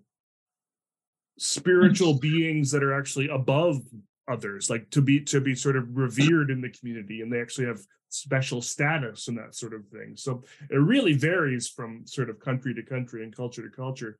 But what one thing that that you know that is for sure different um, is also you know access to services. So you know Mhm. if you finally are able to sort of um, get a family on board with you know believing this is uh this is autism and not maybe some other you know sort of supernatural kind of you know event or whatever um and that and that they they see that maybe there is some things that can help them like aba uh what what about aba so a? Couple what's the perception first on sort of aba and then more so what what does access to services look like for folks? Because uh, you know i mean even in canada we don't really have um um we don't have like insurance mandates like the us has and and those sorts of things. Um um we definitely have more funding for sure. I mean we're not you know i'm, I'm not by any means saying we're we're lacking there but it it, it is it, it every everywhere seems to be my point is everything everywhere seems to be different from the us where most of this stuff is happening but i'm curious sort of what what access to services looks like in in in in, in your countries you know both in terms of availability but also you know cost to families yeah, So, uh, yeah. Okay. Go on, Go just ahead. Go ahead. Okay. Okay, so um, when it comes to access to services, um, I would, I would, I would want to say that, yeah. So for some parents that have um, accepted, or yeah, accepted to say, oh, this child has a condition. I think is not is not typically is, not um, growing typically like the rest of the kids, or yeah.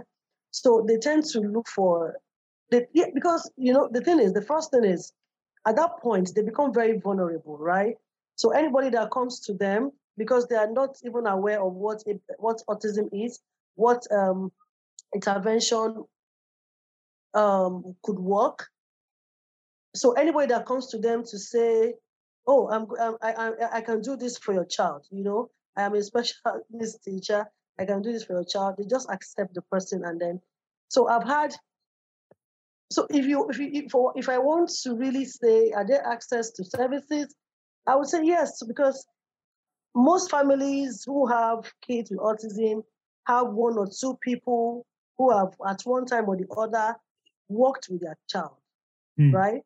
But have they seen a, a change? Um, uh, as uh, the, the the child learn any life skill or um, or self help skill at the point? Hmm. was there were there progress and that's where the question comes in Hmm. so we've ha- we have some organizations that go ahead and then form like okay for example somebody goes and do rbt and then establish his own organization saying is is that they are offering behavioral therapy you know?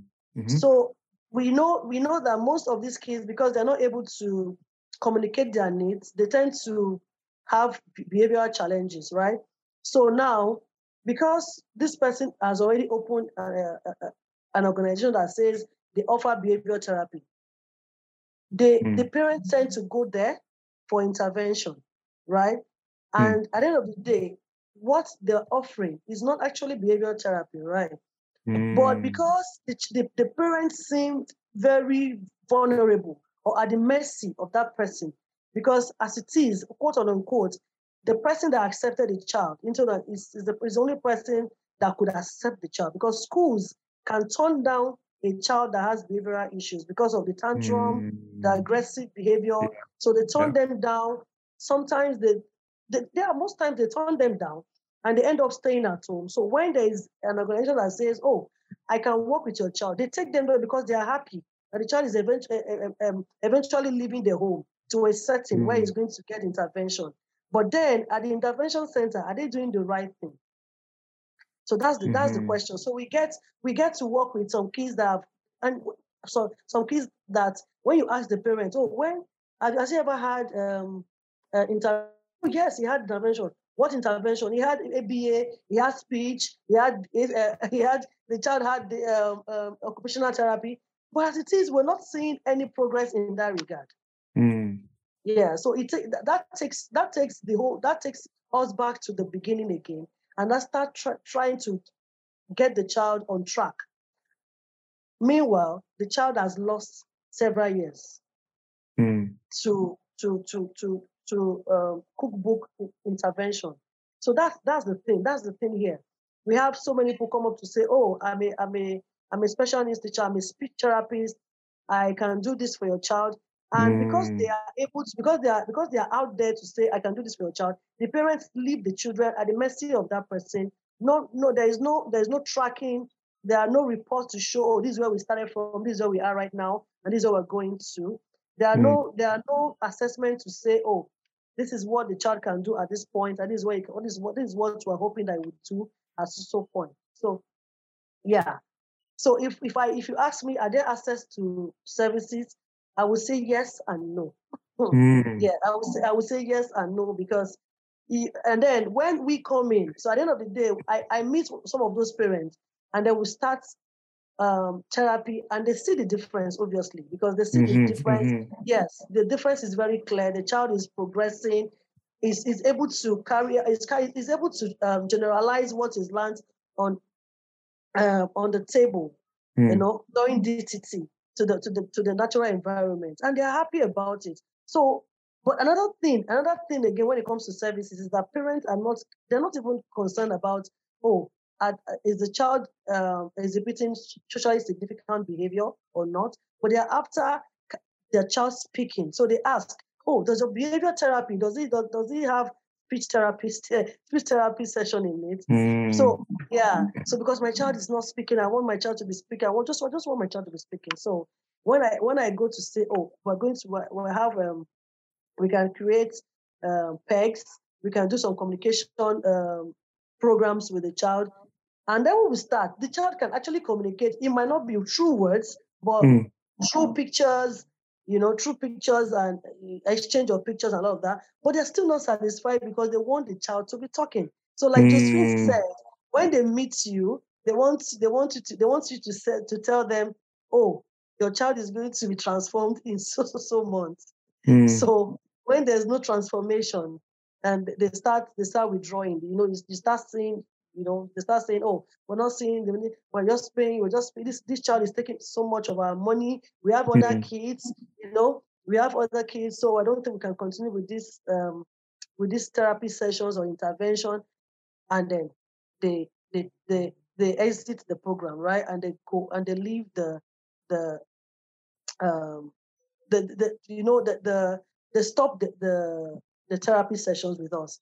So at the end of the day, they, they, you know, the funny thing is that they don't leave the child to themselves. They don't leave the child to, to his or herself. They still get somebody else. But this person they get is cheaper.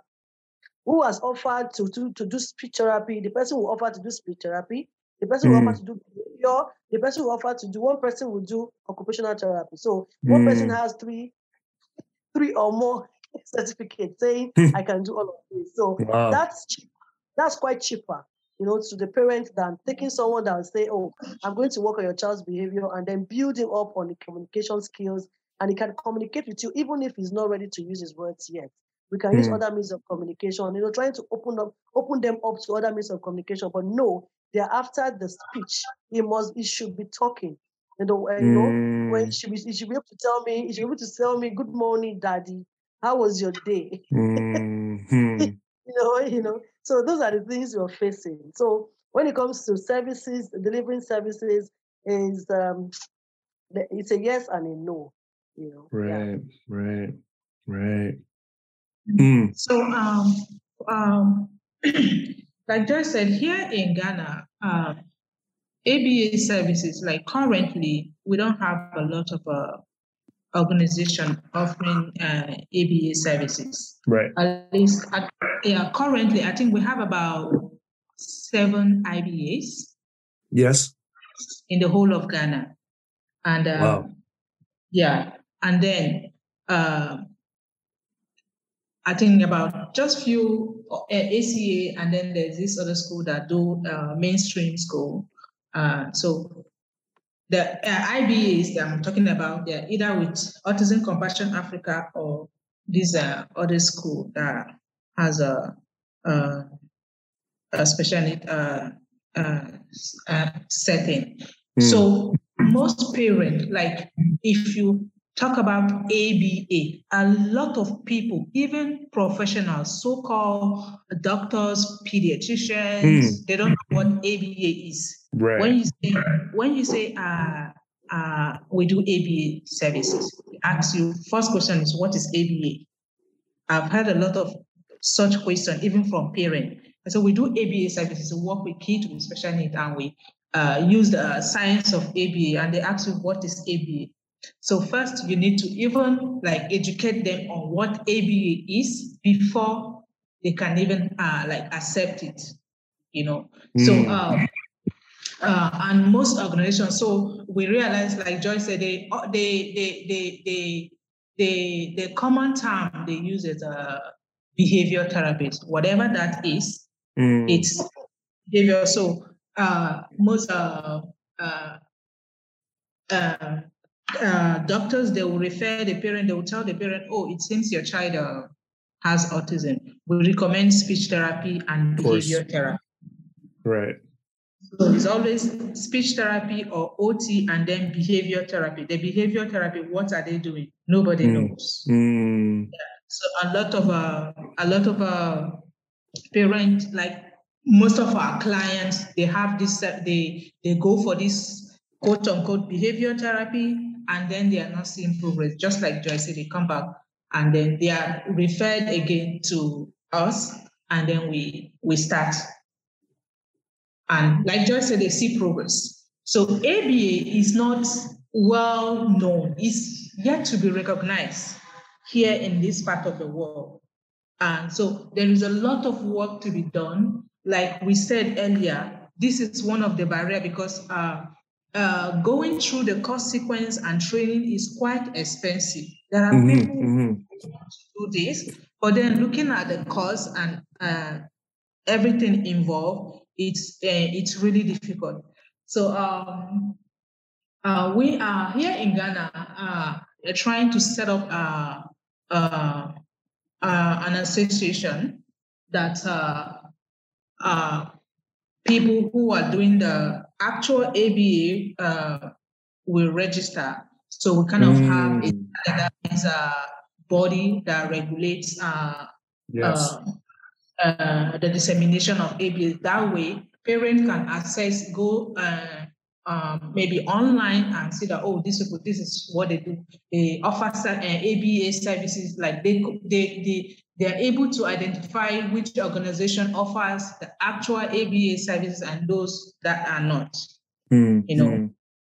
Uh, so, but then we also need to uh, start having uh, ABA course sequence offered in the universities here in Africa. Yes. And then we can do that if we don't have enough BC, uh, BCBAs or IBAs. So we need more IBAs to be uh, uh, uh, certified, like go through the course uh, sequence and have uh, the certification. That way, ABA will be made uh, known and then it will be accepted. But uh, uh, for some parents who have seen what ABA has done to their kids, they are they are really happy. Like one of the parents told me, she she is willing to sell her car to have a, to for her child to have ABA therapy. You know, so wow. but then there are a lot of parents who don't know what ABA is and they don't even have access to it in Cape Coast, like the Cape Coast Center of Autism Compassion Africa, a lot of the parents are like uh, more than half of them are, are, are receiving the services at a very subsidized rate. In mm. fact, a few don't even pay at all, but they are being given the services because it's really necessary for them. Mm. You know, so so that's it. When you talk about ABA acceptance and access to services, yes. For the few who have uh, awareness, who have knowledge of ABA, they they accepted. They they have access to the services. But then we need more people in the field. Uh, we need more people to be trained in the field, and we also have we need a uh, like uh, university already there's a there is a university who is planning to offer those ABA uh, uh, courses. Mm. Uh, that is going to take a long time because uh, there are a lot of things involved. Mm. You know? Yeah. So. But but they're trying but they are trying to develop a program locally. Yes, they are trying to do that, but uh, it's not something that is going to happen in the next five years. You know. Right, right, right, right. And and I think you mentioned that there there is there is a Nigerian Behavior Analyst Association. Oh yes, there is um, Association for Behavior Analysts in Nigeria. Mm. I I recently joined the. I, I recently became a member. Mm. Yeah, because you know, like the last time we spoke, I, I I told you about how I felt like alone in Abuja. Yeah. I I, I needed and because Josephine left to for Ghana, so I, I just felt alone. I needed to get some some other people that are doing the same thing as what I'm doing. Mm, you know, mm. so I could also like learn from them and see what they're doing and all of that. So I started looking up for uh, uh, behavior analysts in Nigeria. So I got a couple of them. So uh, also from the from the GTB conference, I, I was I I took I was in last year. Right, I, I went for last year. I was able to get a couple of them. So I I, I connected with them. So right now, I I recently became a member, hmm. and mm. yes, I I'm I'm, I'm looking forward to connection, more connections, collaborations, and all of that. Though th- th- there's this there's this group I I presently I mean I mean um, with this WhatsApp group where we we have about 23 of us in the in the group. Mm. Um, it was it was um, it was set up because the they realized that so many people go go for the RBT training, and right. then they go and start um, carrying out behavior therapy yes. from one family to another without supervision. So and then, yeah, they do the RBT training. So the good thing where where we we got lucky, I would say that I'm among those. I am just among those that that are very privileged to get supervisions and supervisors. You know who are still very ready to guide us through. You know in our in this field. Mm. But so many people don't have that opportunity because they just do the 40 hours RBT training and then they are left to to you know to carry out to, to carry out therapies on by their, by themselves. And it's funny. Yeah, it's funny because I wonder how they're able to come up with uh, IEP goals, you know, mm. and how they're able to, to to enter data, how they're able mm. to track the data. So I wonder how. So that's the reason why the group was was formed. And, and so the, the group is really very, uh, yeah, they're very efficient. So because they, they kept on telling people, you know, you can't just go on and then uh, carry out interventions on your own. If you're an RBT, you need you need, you need an IBA or a QBA or uh, a BC. Of course, we don't have BCBA here in Abuja right now. So you need you need a QBA or an IBA to supervise you, to guide you, and all of that. Mm. Well, um, yes. So that's that. That's that's just a starting point. I think the group the group the group came up last towards the the end of February. So we just we just started. Um, mm. you know, we're just we're just there trying to like encourage people to to to get their CEUs, and that was where we got. You know, when when there was um, the black, um, uh, is it the black? Black, black history month. Yeah. Uh, the no, the Black February, History Month. The Black History Month in February. So that was where I was able to share with the rest of the group uh, to tell them that um, Behavior Speak is offering few uh, free CEUs, and I had almost everybody going on and then you know going on to listen to the podcast and then getting their free CEUs. They were very happy, you know. These mm. are things. This this this CEUs. These are CEUs that they would have paid for. So right. I, I felt very yeah I felt very happy and you know very delighted to see them very very excited about it. You mm. know, so that's what I think we face we we face here. Uh, yeah, a lot, a lot of yeah, like Josephine said, it's it's a work in progress.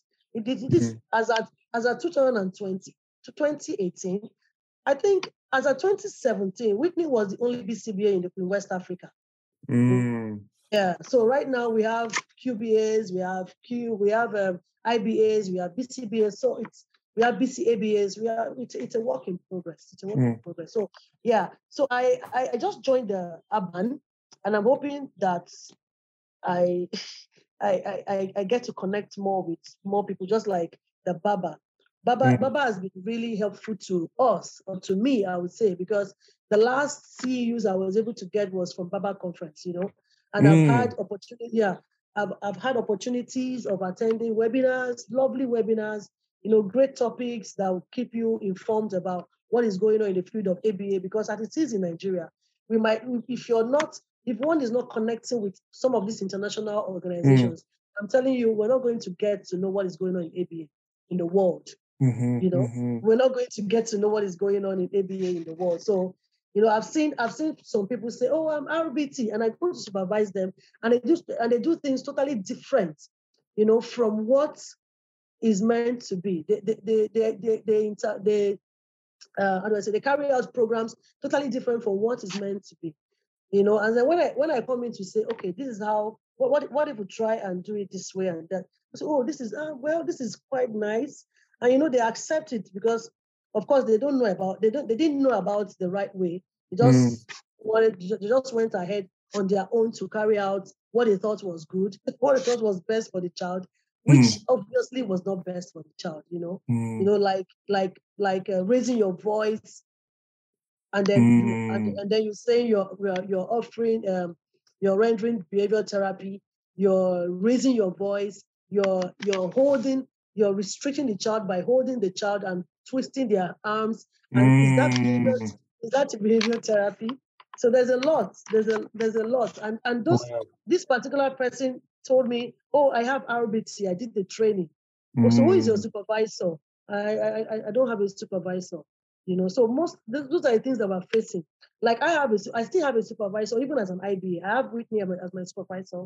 Whenever mm. I am stopped, I, I reach out to her. So mm. I feel like that is what is missing here. So mm-hmm, many people just mm-hmm. go on in this field and they don't have a supervisor. Nobody is checking. Nobody is doing anything. They just now they are behavior therapists and they are making, you know, Ben, they are really making money. Mm. they are making money because they are accessible to the parents. Yeah, mm. they could assess the parents. They could, they could, you know, they could, they could collect, they could collect very cheap amounts of money from like 10 different parents and they're doing well. Mm. And they're not doing mm. the right, and they're not doing the right thing. Nobody's nobody, nobody is guiding them, nobody's supervising their work. You hmm. know? So hmm. So that's the essence of the group that we formed, and we mm. hope that we we hope that it goes well. Yeah. Mm. Wow. Yeah. The the RBT thing is something that's been coming up more and more in conversations I have with people from countries outside of kind of the BACB's sort of purview. Uh, is so, eh, are there a lot of RBTs in in in, Nigeria and Ghana, like compared to sort of behavior analysts? It's because there's seven IBAs or something in Ghana. There's you've got twenty or four, 23 or twenty four, you know, behavior analysts of sort of different certifications in Nigeria. Um, um, it's probably no way to count because none of these folks are in your associations. But yeah, eh, how how big of a problem do you think this RBT thing is? It's a big problem to me. It's a big problem. It is. So while while I was at the GTB conference last year, I had a couple of people meet me, you know, walked up to me and told me, "Oh, Joy, I like, I love your presentation. Can I mm. can I call you sometime?" And I was yeah, I was open to get to receive the calls from them because I knew. So Mhm. I, I said, okay, in what in what exactly would you like me to help with? And then they go, oh, I, I did the 40 hours training. I'm a behavior technician. Okay, oh wow, that's great. So where do you work? Oh, I work on my own. I work with parents. I work with family. So when I say, oh, Hmm. who supervise? So where do you get supervision from? Oh, that's why I actually wanted to reach you, Joy, so that maybe you can supervise me. And I actually like the point because Mhm. for those that reach, yeah, for those that reached out to me, it means that they wanted to, to get supervised, right? Mhm. But That's at the end of the day, they- yeah, they never turned out. They did. None of them actually called called me. Mm, You know, none of them actually called me because of the fear of how much I might probably charge them. mm, No, because of course it's not free. And and, and I I have it at the back of my mind that if any of them could reach out to me, I might not. I might even. I'm, I'm, I'm going to charge them because they need to pay for the services. But of course, it's going to be very tiny compared to what mm-hmm. they were what they, they, they, they, they were uh, Sure. thinking yeah. about, you know, sure. But they, they never go back to me. And that's that's mm-hmm. how they are everywhere. They are RBTs. You know, I sometimes I have parents that tell me, uh, Joy, can you help me look for schools that I can that would accept um, out, um uh, your your organization to come work with my child in the school. So when I go to different schools, I meet I meet different people. Like they call, they said uh, we have a special needs department in the in the school, and I go to meet the special ed um, person. Oh, we do behavior, and okay, and I and I go like, okay, what do you guys offer? You know, this is what we do, Mm. and they go, oh yes, we do behavior too. And I said, oh, do you do you have? Oh, you really have a behavior therapist here, a behavior analyst? Yes, we do, and they, and they introduce introduce me to the person. And I said, Mhm. oh, really? Nice to meet you. So um, are you an IBA or QBA or BCA or BCA? Oh no, I'm just I, I just did the 40 hours training Mm, and okay, okay, that's great. So who is um supervising you? And they go, oh, nobody is supervising me. I, mhm, I I don't have a supervisor. And of course, that, that person is being presented to the parent as a behavior analyst or behavior Mm. therapist. You know, so it's and they are everywhere because it is it is about most times about the money. So Mhm. schools would, would like to. I sometime last year I I, I went in on um on uh, what do I say? I do I say now? On awareness, like on, on school going to schools to create awareness about ABA. And I tell them, oh, I'm a behavior analyst. I work with Autism Compassion Africa. I would like to come um, for, for uh, the first thing that I would like to come do in your school is to give free Mhm. trainings to your staff about ABA, uh, basics of ABA, and then autism. Mm, And also, in case, just in case you you you're looking you're looking at partnering with us, we are open for partnership. And at that point, they say, "Oh, we have behavior, we have behavior therapists, uh, we have behavior section in the school, mm, you know." So, and these people are not even the people I know in this that are in this group where I am right now. They are Mm. just there in their own world, making their money, you know, making their money and creating their own cycle. Uh, circle. So that's that's the thing. It's a lot. It's a lot. It's a it's a big problem. I feel like it's a Mm. big problem because they are not carrying out the the evidence based therapy that ABA is known for, and that is Mm, why when when when you when, when I meet a new parent, eh, like a, a potential parent that has had interventions with their kids before, they go to say, "Oh, I've had behavioral therapy." So and that's um so what am I coming to offer different from what the behavior therapist has offered in the past? So it is now Mm. left for them to allow us to come in. So if we're fortunate enough enough to get their to sign a contract with them, and then we start, and then that is when they get to see the difference. But if we don't we don't get to start the the the, the, the, intervention with the kid, they don't get to see the difference. We're still all together. They, they all they all bring they, they bring us all together as behavior therapists. This is what they uh, oh this is what they do. We've they've already worked with my child. There was no progress. We didn't see any progress. So why am I going to? Why do I need to call this particular ACA? Yeah, but of course, I would also say that I've had uh, even organizations where I've had opportunity of meeting the head. You know, they, they've they've talked about, oh wow, I've seen, oh, are you Joy? I've seen your work, I've seen your reports. Mm. Wow, yes. So I've had them, I've had a couple of people met me different times, you know, when they have told me, oh, you are from ACA. We know, we know, we know about ACA. We've seen your reports. You guys are really doing it. But now partner with us. they prefer to partner with those that are going to pay that that that, that are going to um you know give them well this is how it is in nigeria so when a school gets you to partner with them they charge the parent and they give you out they give the the partner part of what the parent pays so now Hmm. they cannot partner with ACA because ACA is quite expensive. So that's just how it is. But ACA is expensive.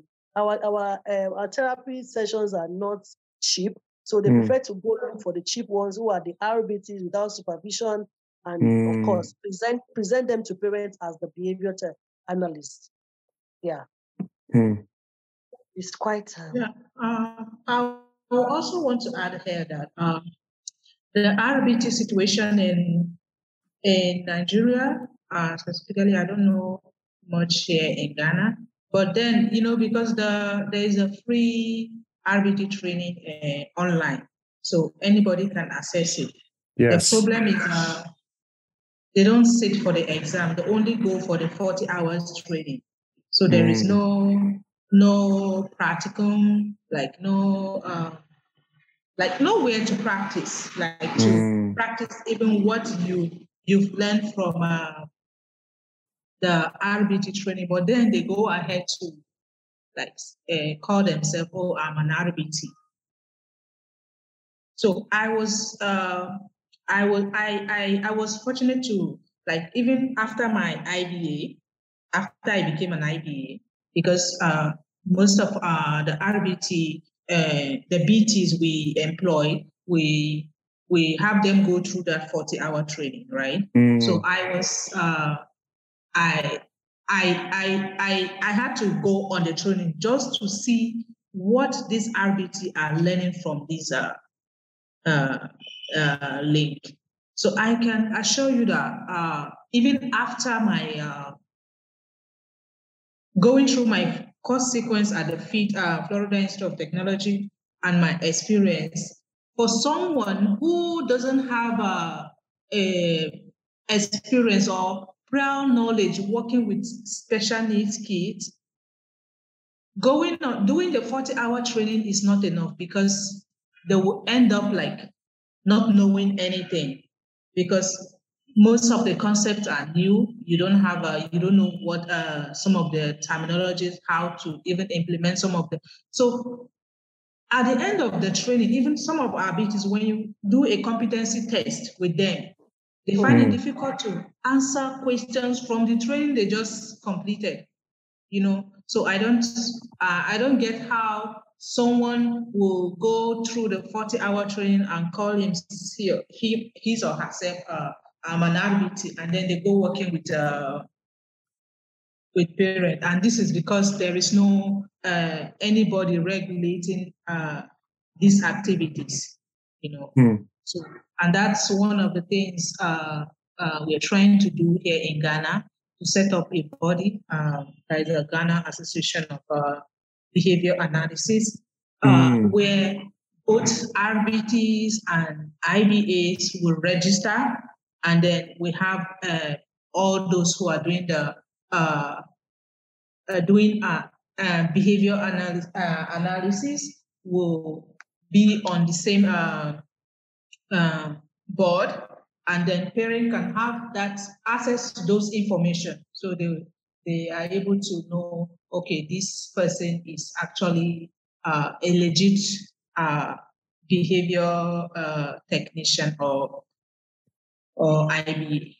Yeah. So that's the situation. Yeah, people go around calling themselves uh, uh, RBT, but they actually are not. Yeah.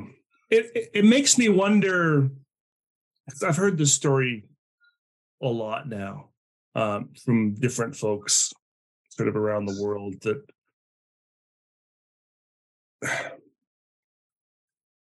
I feel like some of this responsibility needs to be needs to go to the folks providing the courses too.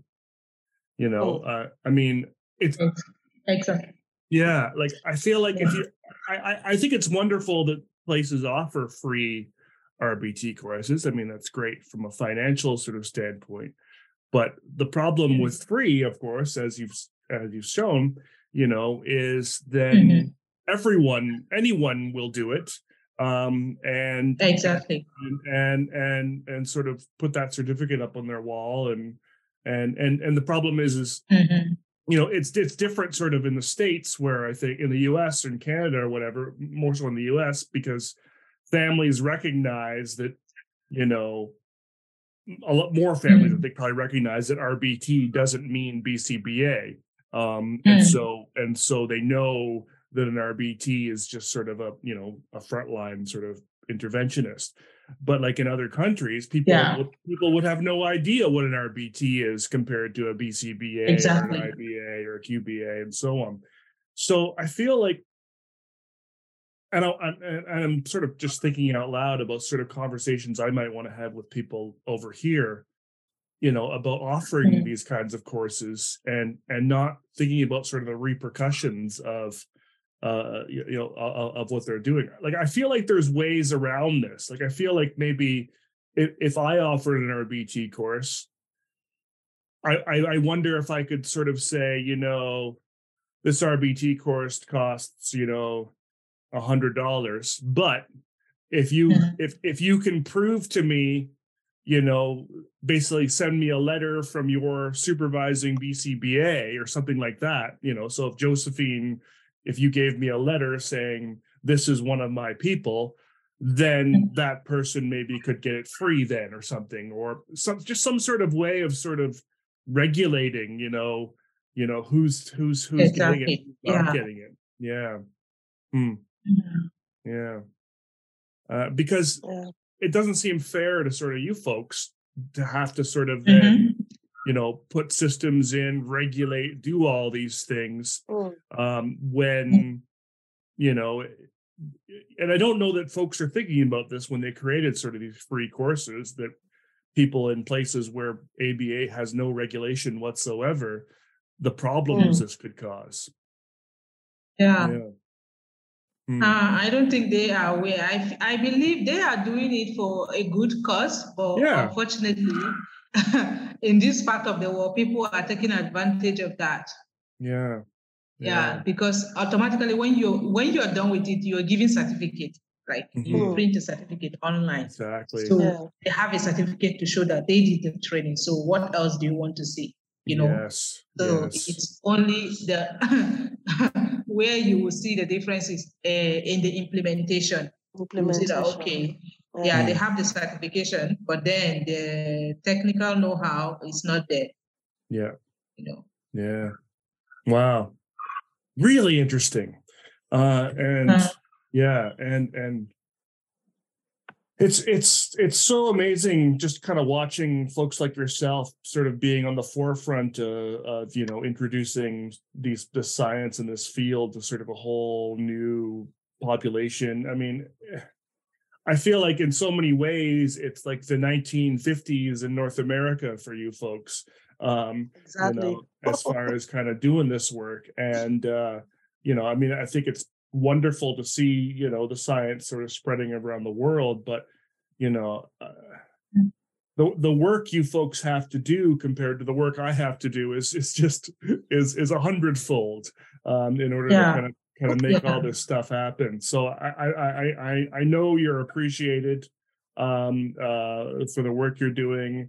Uh, you know, I, I know it's not going unnoticed. Uh, you know, I, I've, as I said before we chatted, I interviewed Adrienne Bradley from BABA uh, earlier, and she was just talking about all the great things you two are doing and and how just amazing it is, and and and and, and that you are able to get some supports and whatnot. Um, yeah, just just really cool to to the the the work you're doing um, to sort of um, uh, you know uh, help autistic folks uh, in your countries and yeah just really really impressive. Yeah. Thank you so much. Thank you, Ben. yeah. So thanks so much for coming on the podcast. You know i think we've been talking for a good two hours now. It's probably a good time to wrap up. Uh uh and uh and yeah I, I, I- i'd love to have, have you back sometime to kind of follow up and see, see see where things are at That would be great. Yeah. Awesome good well thanks so much Thank you, Ben. You. It was nice. Yes.